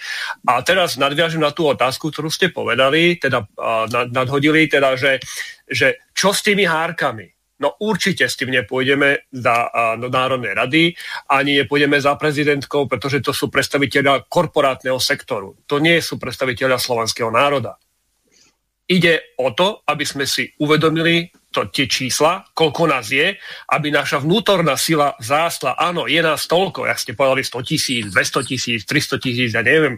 Bolo by dobré, aby to bolo čím väčšie číslo, aby sme si ho uvedomili a tieto hádky ostávajú u nás. To znamená, každá občina, zberné miesta, kde to vlastne je, vlastne ostáva na mieste a my sa vymeníme čísla, lebo to nie je vlastne viac menej cieľom ísť niekam to deklarovať, lebo to nemá zmysel. Hej. My chceme čísla, aby sme si uvedomili vlastnú silu, tieto hárky ostávajú u nás. Čiže ak to niekto aj podpíše a má nejaké obavy, určite sa nemusí báť, že to skončí niekde na nejakej inštitúcii, kde by mohli si niekto robiť kadrovacie nejaké, nejaké, nejaké záznamy a potom robiť nejaké z toho, z toho nejaké následné uh, následne nejaké represívne opatrenia a niečo podobné, aj keď pochybujem, že k niečomu takému už došlo, pretože tento systém sa rozpadá a vidíme to v podstate dennodenne na každom kroku, už aj v mysle tých vecí, ktoré tu boli spomenuté. Ešte budem mať jednu otázku. Sú do toho zapojené len občianské združenia a je to občianská referendová petícia, alebo sú v tom aj politické strany? Nie je to žiadna politická strana. Žiadna. A na druhej strane, na tom referendovom vyhlásení, môžu, môžu byť vidieť podporovateľov. To znamená, sú to uh, inštitúcie, skupiny, uh, ktoré podporujú to. Hej? To znamená, nemuseli byť priamo pri samotnom zrode, ale sa im myšlienka páči a podporujú to. Hej. Čiže uh, asi takto. Zopakujem, je to formovanie kolektívneho vedomia. Tak. Tak? Tak. Áno, tak by sa to dalo nazvať. No a v, No, ja by som- ďalším hosťom, ktorý sa predstavil, uh, Oskar uh, Cvengroš, inžinier Oskar uh, Cvengroš. Oskar, uh, pekný, pekné popoludne aj tebe, pozdravujem. Pozdravujem. Uh, ešte niečo chcel Peter Kohut. Peter, nech sa Dajme páči. Slovo. Ja myslím, že toto je vážna téma, referendové vyhlásenie, takže skúsme to nejak. Ja už asi mi myšlienka unikla, čo som chcel povedať, ale ja si myslím, že táto rezulácia je vlastne jeden obrovský výsledok e, a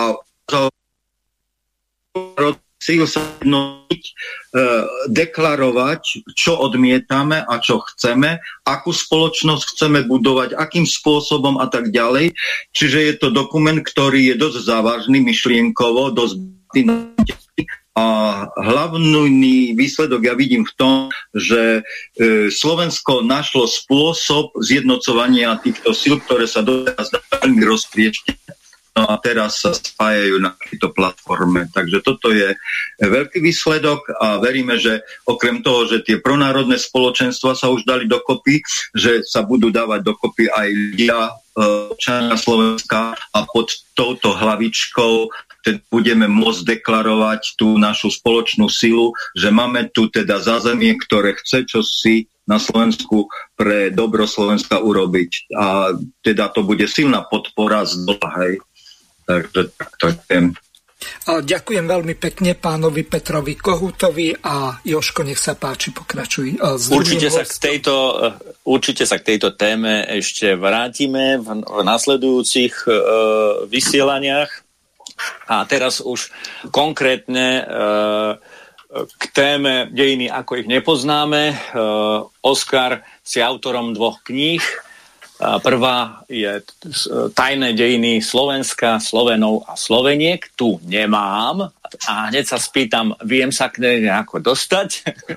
No, žiaľ, musím ti povedať, že momentálne je to problém, aj keď tých kníh bolo celkom vydaných slušné e, množstvo, ale jednoducho e, ja už nemám e, prístup k tomuto, nemáme ich, boli, boli vypredané a by sa tlačila nová, nová edícia, na to by trebalo väčší počet kusov vytlačiť a nesme si istí, či už vlastne slovenský tribut to vedel absorbovať, takže e, ja zatiaľ takto, pokiaľ by boli veľký, väčší záujem o to, tak um, a je možné, u, uvažujeme aj o nejakej elektronickej podobe. A každopádne však a, na mnohé veci z tej prvej knihy vlastne nadvezuje tá druhá kniha Uhry boli Slovania, a kde už sú vlastne konkrétnejšie, konkrétnejšie veci, konkrétnejšie e, dôkazy alebo podklady k tomu, e, čo vlastne bolo v prvej knihe len tak v mnohých miestach len načkrtnuté. No, ja to v podstate len tak zrekapitulujem, čo sme v tých dvoch predchádzajúcich e, reláciách odprezentovali. Ja som sa v podstate cez teba až dozvedel, a to ma dosť šokovalo, ti poviem pravdu, lebo to, čo sme sa učili e, v škole je jedna vec a to, čo je pravda, je druhá vec. Vlastne som sa dozvedel, kto boli skutoční Mongoli, kto to boli Tartári, kto to boli, boli Kumáni, ako to bolo s Belom IV. o 70 rokov neskôr s Karolom Robertom, to ma najviac šokovalo, lebo ja bývam v Beniakovciach pri Košiciach a to je, čo by kameňom dohodil do Rozhanoviec a tu hneď vedľa nás kúsok prebehlo pred eh, 700 eh, rokmi, pred viac než 700 rokmi pre- prebehla bitka pri Rozhanovciach, myslím, že 15. júna 1312, kde Karol Robert porazil Omodejovcov a Matúša Čáka. A historic, história, tá oficiálna z Omodejovcov, aj dokonca z Matúša Čáka, pomaly ako keby robila miestnych mafiánov, ktorých, chvala Bohu, že boli Karolom Robertom vytlačení. A ty si mi úplne inú optiku nastavil a ver tomu, že mi dosť vadilo, um, nešlo mi do hlavy, že prečo by Matúš Čák po- podporoval Omodejovcov, hej, keď o nich vlastne sa, o tá oficiálna história tvr- tvrdila, že to boli takí miestni mafiáni. Hej, takže si, si mi istým spôsobom napravil to krivé školské videnie. No a po- postupovali sme e, ďalej, e, ho- hovorili sme o moriach na ma- mape Uhorska, o Uhorsku ako takom, ktoré nepoznáme, tzv. mokrade. Takisto sme už načreli, sme, sme sa priblížili až k 18. storočiu a začiatku uh, maďarizácie. Uh, vieme pokračovať ďalej, tam, kde sme sa minule uh, zastavili? No, v podstate no, sme skončili to maďarizáciou, ja vám trošku to tak ako pozvoľná a prejdem teda do tej maďarizácie. Treba si uvedomiť, že zhruba do 15. storočia, teda do tej kľúčovej bitky pri Moháči, a v podstate mm, bolo to pekne dokázané. a mm, v knihe Slovenský juh a Jan Stanislav pekne podložil exaktnými uh, dokladmi o tom, že vlastne územie veľké územie Uhorska, v podstate celé dnešné Maďarsko a Slovensko, malo do 15. storočia slovenské toponymické názvy. To znamená, bolo celé slovenské. Hej? Čiže mm-hmm ak teda sa bavíme teda do, o Uhorsku do toho 15. storočia, tak musíme teda povedať, že bolo slovenské. Hej, alebo to tak, dosť ťažko sa to hovorí v, v rámci tých pojmov, ktoré sú nastavené nesprávne, že kto bol uh, Uhor, kto bol, kto bol teda uh, Maďar. Treba povedať, že Maďari do toho času uh, neexistovali. Hej, to znamená, uh, dokonca ani výraz Maďar sa neobjavuje. Hej. A uh, boli len Uhry, a Uhry rozprávali, alebo boli slovenské, slovenské, a, a slovenské a, alebo používali, alebo rozprávali slovenskými nárečiami. Hej, čiže vlastne bolo slovenské nejaké etnikum. Potom tu prišli Turci po bitke pri Moháči a vlastne začínajú sa objavovať akože maďarské názvy. Hej? A to v podstate sú turecké. Tu si treba uvedomiť jednu vec, že zhruba 300 rokov tu v strednom Uhorsku pôsobili Turci na tie územie sa zväčšovali, zmenšovali e, v rámci určitých výbojov a bojov s Habsburgovcami. A, a za tých 300 rokov, zhruba 300 rokov, sa dosť nezachovali turecké názvy. Hej. Čo je dosť zvláštne. Hej. Keď tu pôsobí nejaké, nejaké iné etnikum, tak tu tie názvy mali ostať. Hej. My tu máme len názvy akože maďarské. Hej. A tu sa treba uvedomiť, že tie tzv. maďarské názvy, ktoré väčšinou sú spotvorené slovenské pôvodné názvy, a, sú uh, príklad poviem Žilina Zolna, hej, čiže vlastne takéto podobné fonetické, fonetické názvy vlastne priniesli alebo etablovali, inštalovali, alebo ako to nazvať, Turci. Hej. Turci tu boli a Turci používali turecké názvy. Hej. V podstate Turci, až pokiaľ neboli uh, to uh, vyhnaní, uh, fungovali v tejto oblasti a boli určitým politickým hráčom. Hej. Po vyhnaní Turkov priestor sa uh, nejakým spôsobom uh, politicky začal uh, kreovať, proste sa to miesilo, boli rôzne sily a, a vznikali rôzne aktivity a medzi takýmito zjednodušene povedané vzniká nejaká vízia, nejaká vízia maďarského národa. Doslova to môžem takto povedať, pretože máme, o tomto je pekné uh, uh, písomné, písomné záznamy. Jeden z významných, uh, významných protagonistov uh, maďarizácie maďarstva alebo uh, zostupu tej, tej maďarskej idei bol uh, grof uh, Štefan Sečení alias Sečanský, alebo Sečeň, hej, to je, Sečeň je výrazne slovenské, slovenské meno, takže tam nie je čo špekulovať. A on vlastne patril medzi umiernených reformátorov zavádzateľov maďarstva v tom revolučnom vývoji v polovici 19. storočia a v podstate celý ten jeho životopis je naozaj, naozaj krásnym, krásnym a jeho diela krásnym uh, dokladom uh, samotnej, samotnej maďarizácie a vznikania, etablovania toho, tohoto maďarského uh, národa. A um, je známe teda o tom Sečanskom, že uh, bol to šľachtic, bohatý, významný, a bol to politik a uh, v podstate uh, mal uvedený svoj rodný jazyk ako uhorský, hej, ungariš. A tento uhorský jazyk ovládal od detstva a v podstate na gymnázium upiaristov a dňa 25. marca a 1803 obdržal dokument potvrdzujúci znalosť jeho rodného jazyka. Hej. Čiže vlastne ako keby dneska sme povedali, že zmaturoval v uhorskom jazyku. Hej.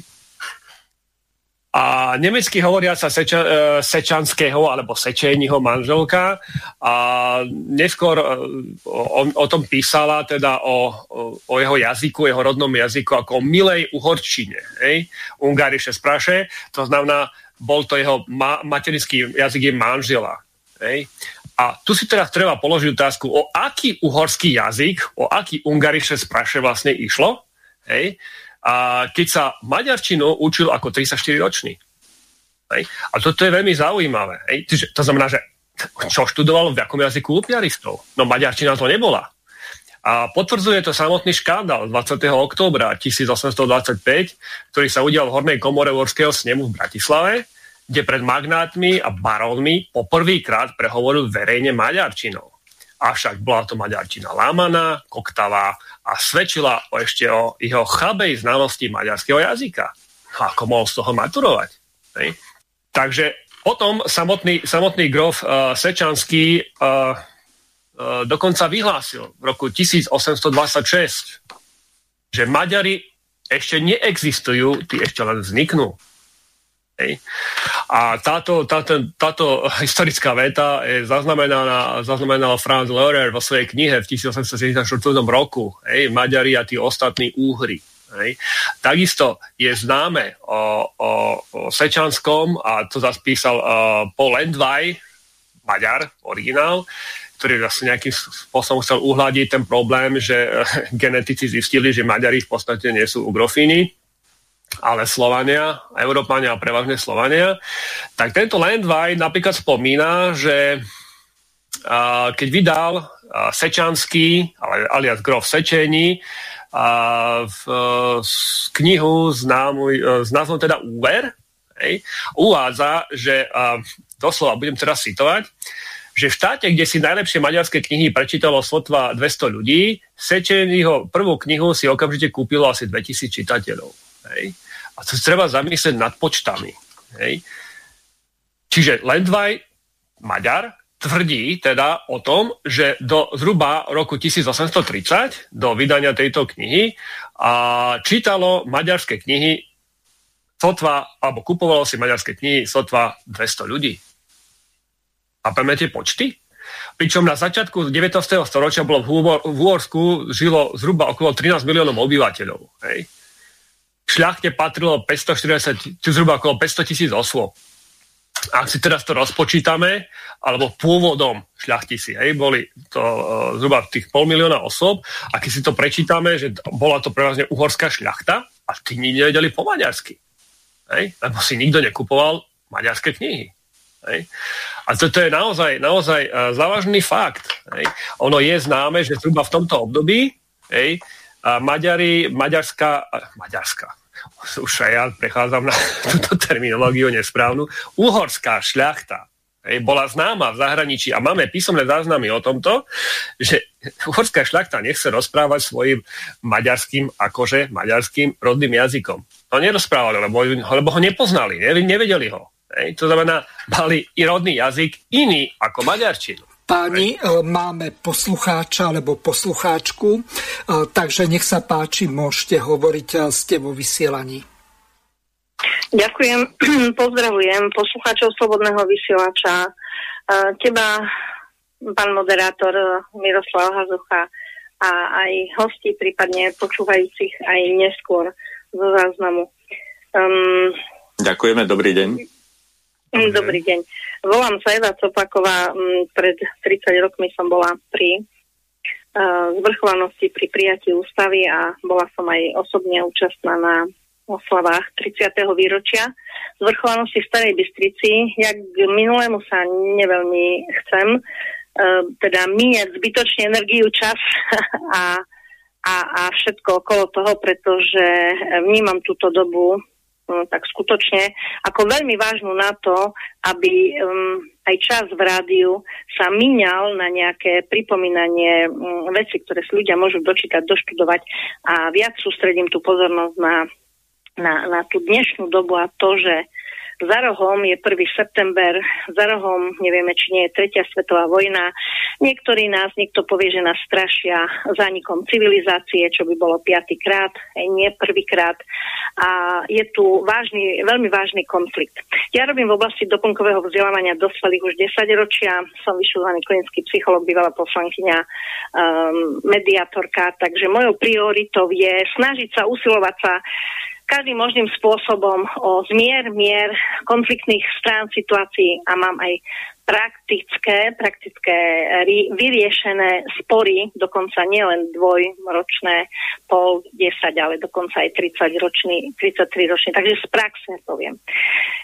Naozaj chcem povedať, že uh, vidím tento stav spoločnosti dnes tak, že už došlo k zmene už sa to zlomilo.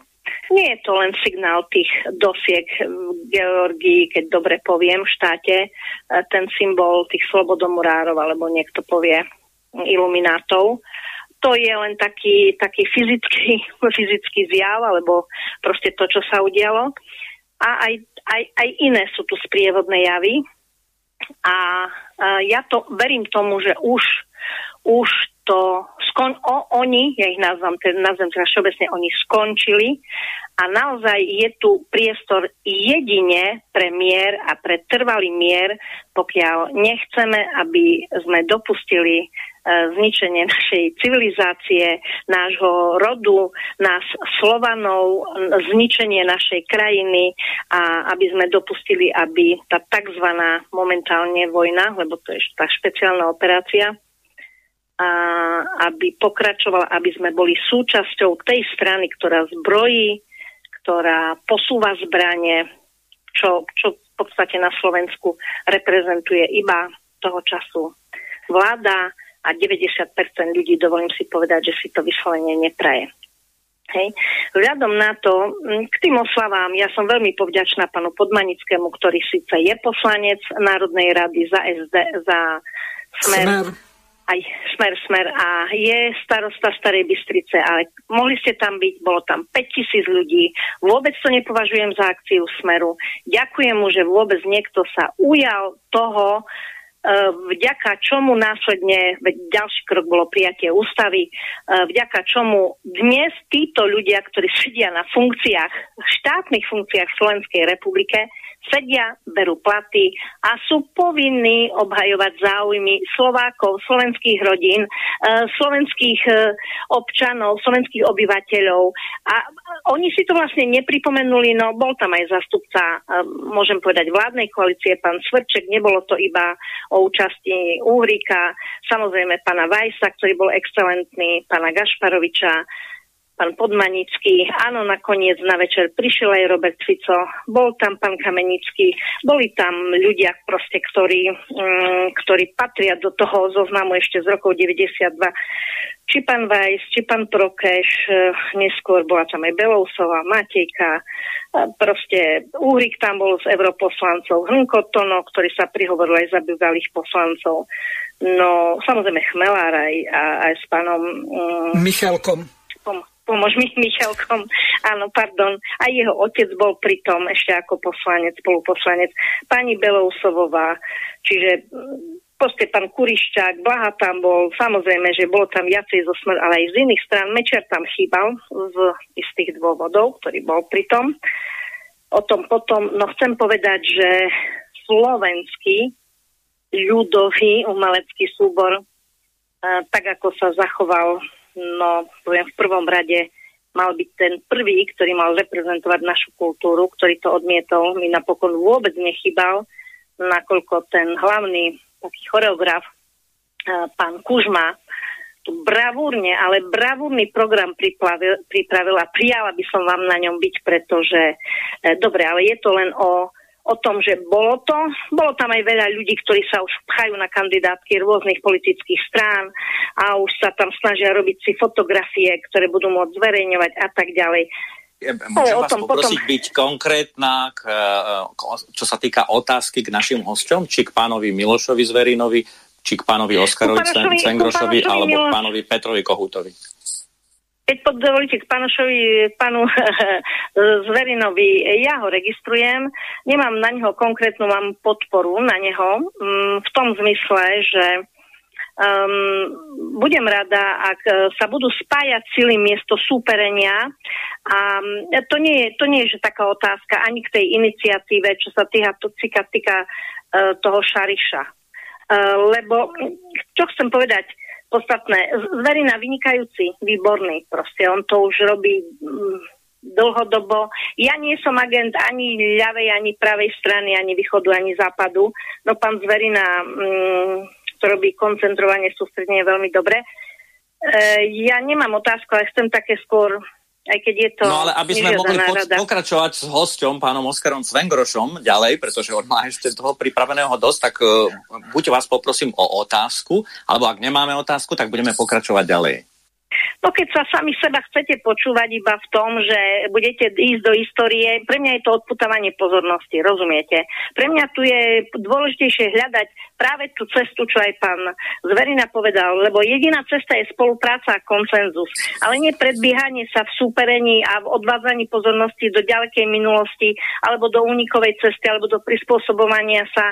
Nebudem, nebudem vám brať ten priestor, keď chcete sa sa prezentovať um, informáciami z minula. Ja by som skôr odporúčala, či viete povedať vy teda návod na riešenie, pretože 1. septembra je za rohom a neviem, či vôbec ste informovaní, že sú natlačené napríklad pridelové stranné listky na potraviny, či vôbec viete, že sú natlačené natlačené na, na benzín a či vôbec uh, tu ľudia hovoria o, pri, o, o pripravených povolávacích rozkazoch a vy sa tu budete, ako odpuste mi za výraz, ako môžete to hodiny a 10 hodiny, ale to by som povedala, že ak, ak, tu, ak sa tu chce niekto vzdelávať, tak je dobre konkrétne informácie, ktoré pomôžu tomu, čo budú a nie tomu, čo bolo pred 200 rokmi. Dobre, ďakujem veľmi pekne pani Copákovej. Lúčim sa s vami a budeme pokračovať ďalej. No, ja by som, ak môžem, uh, uh, pani Supakovej ako odpovedal, určite má pravdu v tom smere, že treba riešiť riešenia uh, vlastne ako postupovať.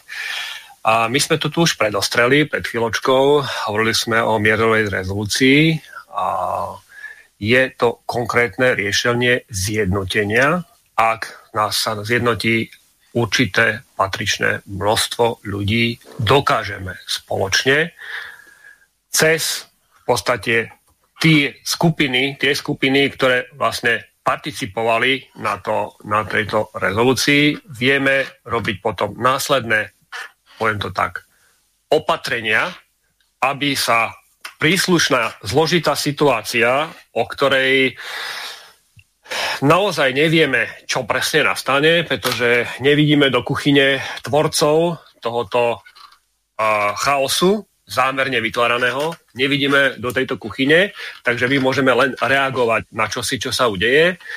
Ale to zjednotenie, ak by dopadlo mimoriadne úspešne, ak do toho termínu septembra, ak by bol naozaj významný počet uh, týchto, týchto uh, podpisov, uh, dokážeme reagovať ako spoločenstvo. Hej. Čiže ďakujem uh, pani, že vlastne do toho vstúpila, pretože absolútne s ňou súhlasím. A chcel by som ju vyzvať tým pádom, aby v maximálnej možnej miere podporila toto zjednotenie. My koncom augusta vlastne uh, rôzne občiny v rámci celého Slovenska, kde bude aj pán Zverina, a ob, uh, organizujeme stretnutie odbornej, odborných kruhov, kde chceme už riešiť nejaké konkrétne veci. Nejaké návrhy sú napríklad aj na našej webovej stránke, kde si môže pani prečítať, kde je vlastne cieľ, vízia na krátkodobé, stredodobé a na dlhodobé obdobie.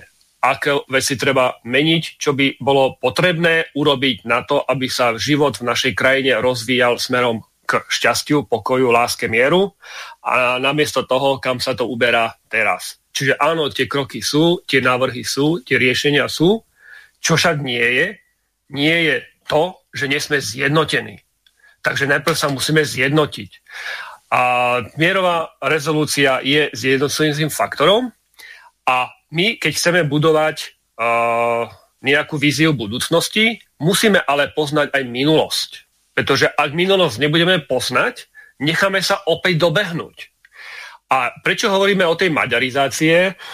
Moment, takto Peter Kohút chce ešte vás doplniť Dobre, alebo reagovať na pani poslucháčku. Peter, zapnite si mikrofón a môžete vstúpiť. Áno, ďakujem. Ja len som, som chcel doplniť, lebo sa mi zdá, že pani poslucháčka to trošku zle pochopila, že táto iniciatíva, teda to, tá mierová rezulácia, že to je iniciatívou ako keby šariskej državy. Nie, je to iniciatíva mnohých pronárodných spoločenstiev, ktoré na tom participovali takmer všetky, ktorí sa teda pod tú e, deklaráciu podpísali a samozrejme na k tejto mierovej rezolúcii sa, pod, sa pripojil aj pán Zverina a ich Slavica takisto podporuje túto aktivitu. Slavica, takže to je celoslovenské. Prosím? Slavica nie je? Nie, nie, nie, nie, len Miloš Zverina, hej, akože.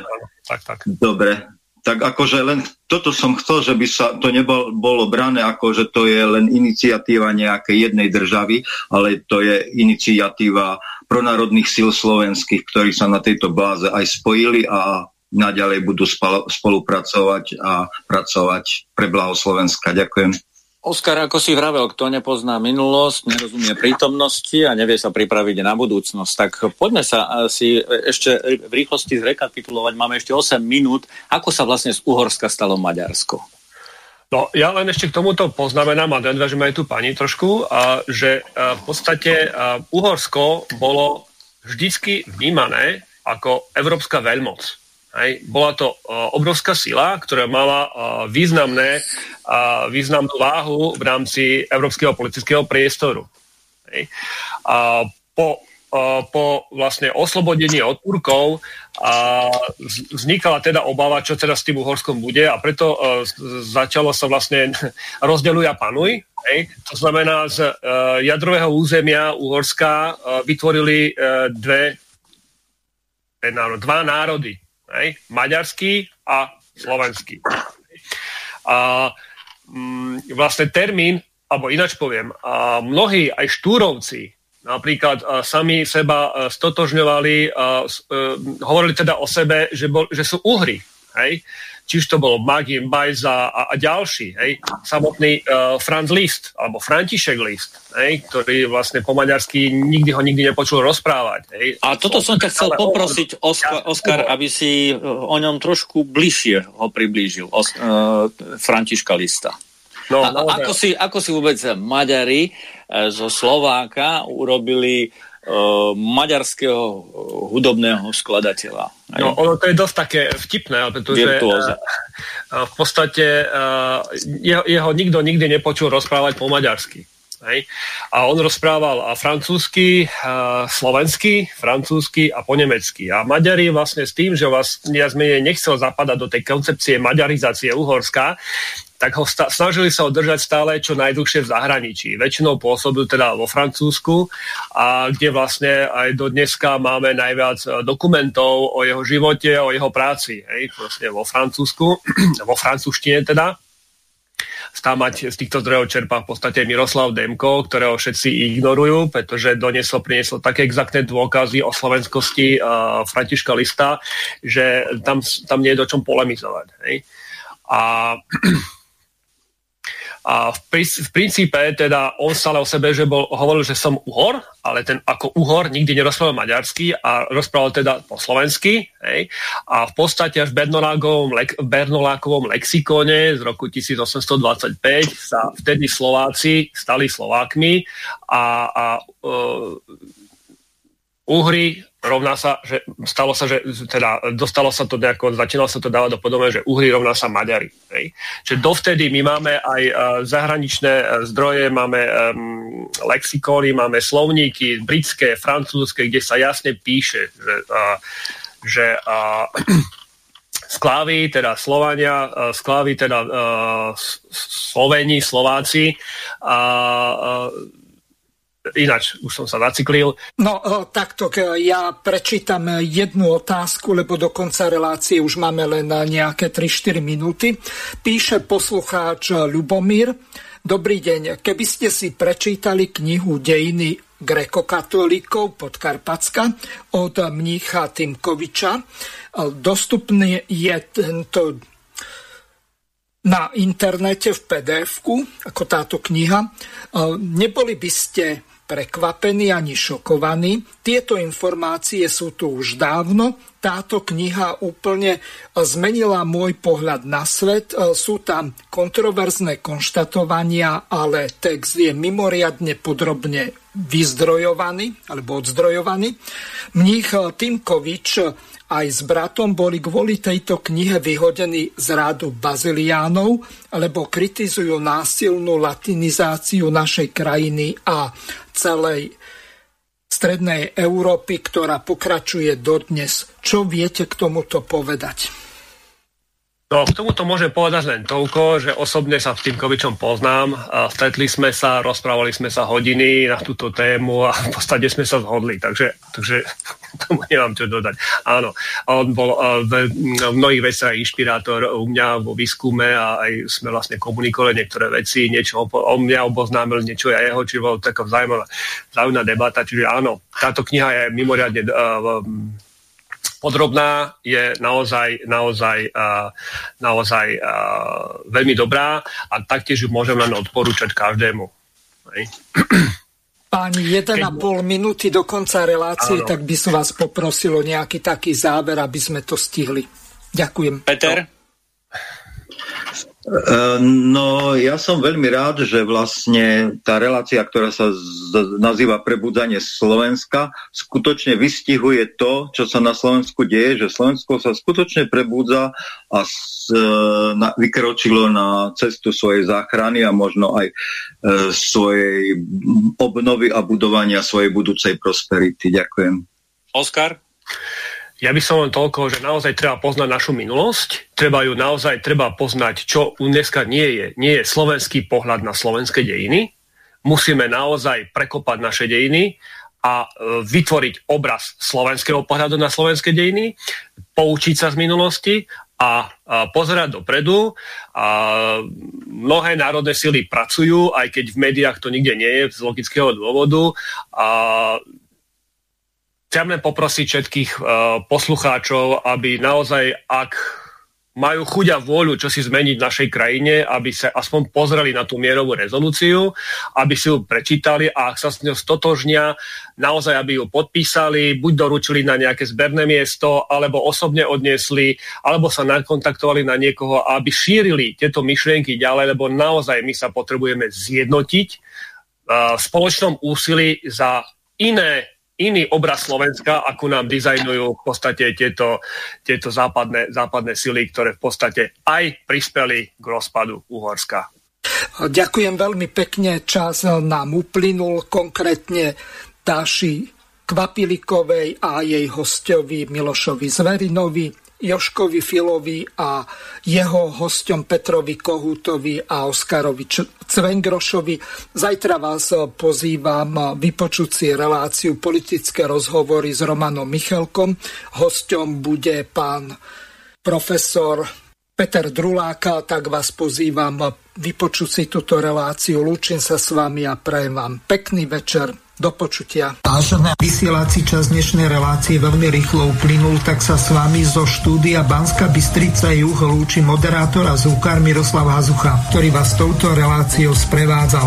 Vážené poslucháčky a poslucháči, budeme veľmi radi, ak nám zachováte nielen priazeň, ale ak nám aj napíšete vaše podnety a návrhy na zlepšenie relácie, lebo bez spätnej väzby nebudeme vedieť relácie zlepšovať, za čo vám vopred veľmi pekne ďakujem. Do počutia. Táto relácia vznikla za podpory dobrovoľných príspevkov našich poslucháčov. Ty, ty sa k ním môžeš pridať. Viac informácií nájdeš na www.slobodnyvysielac.sk Ďakujeme.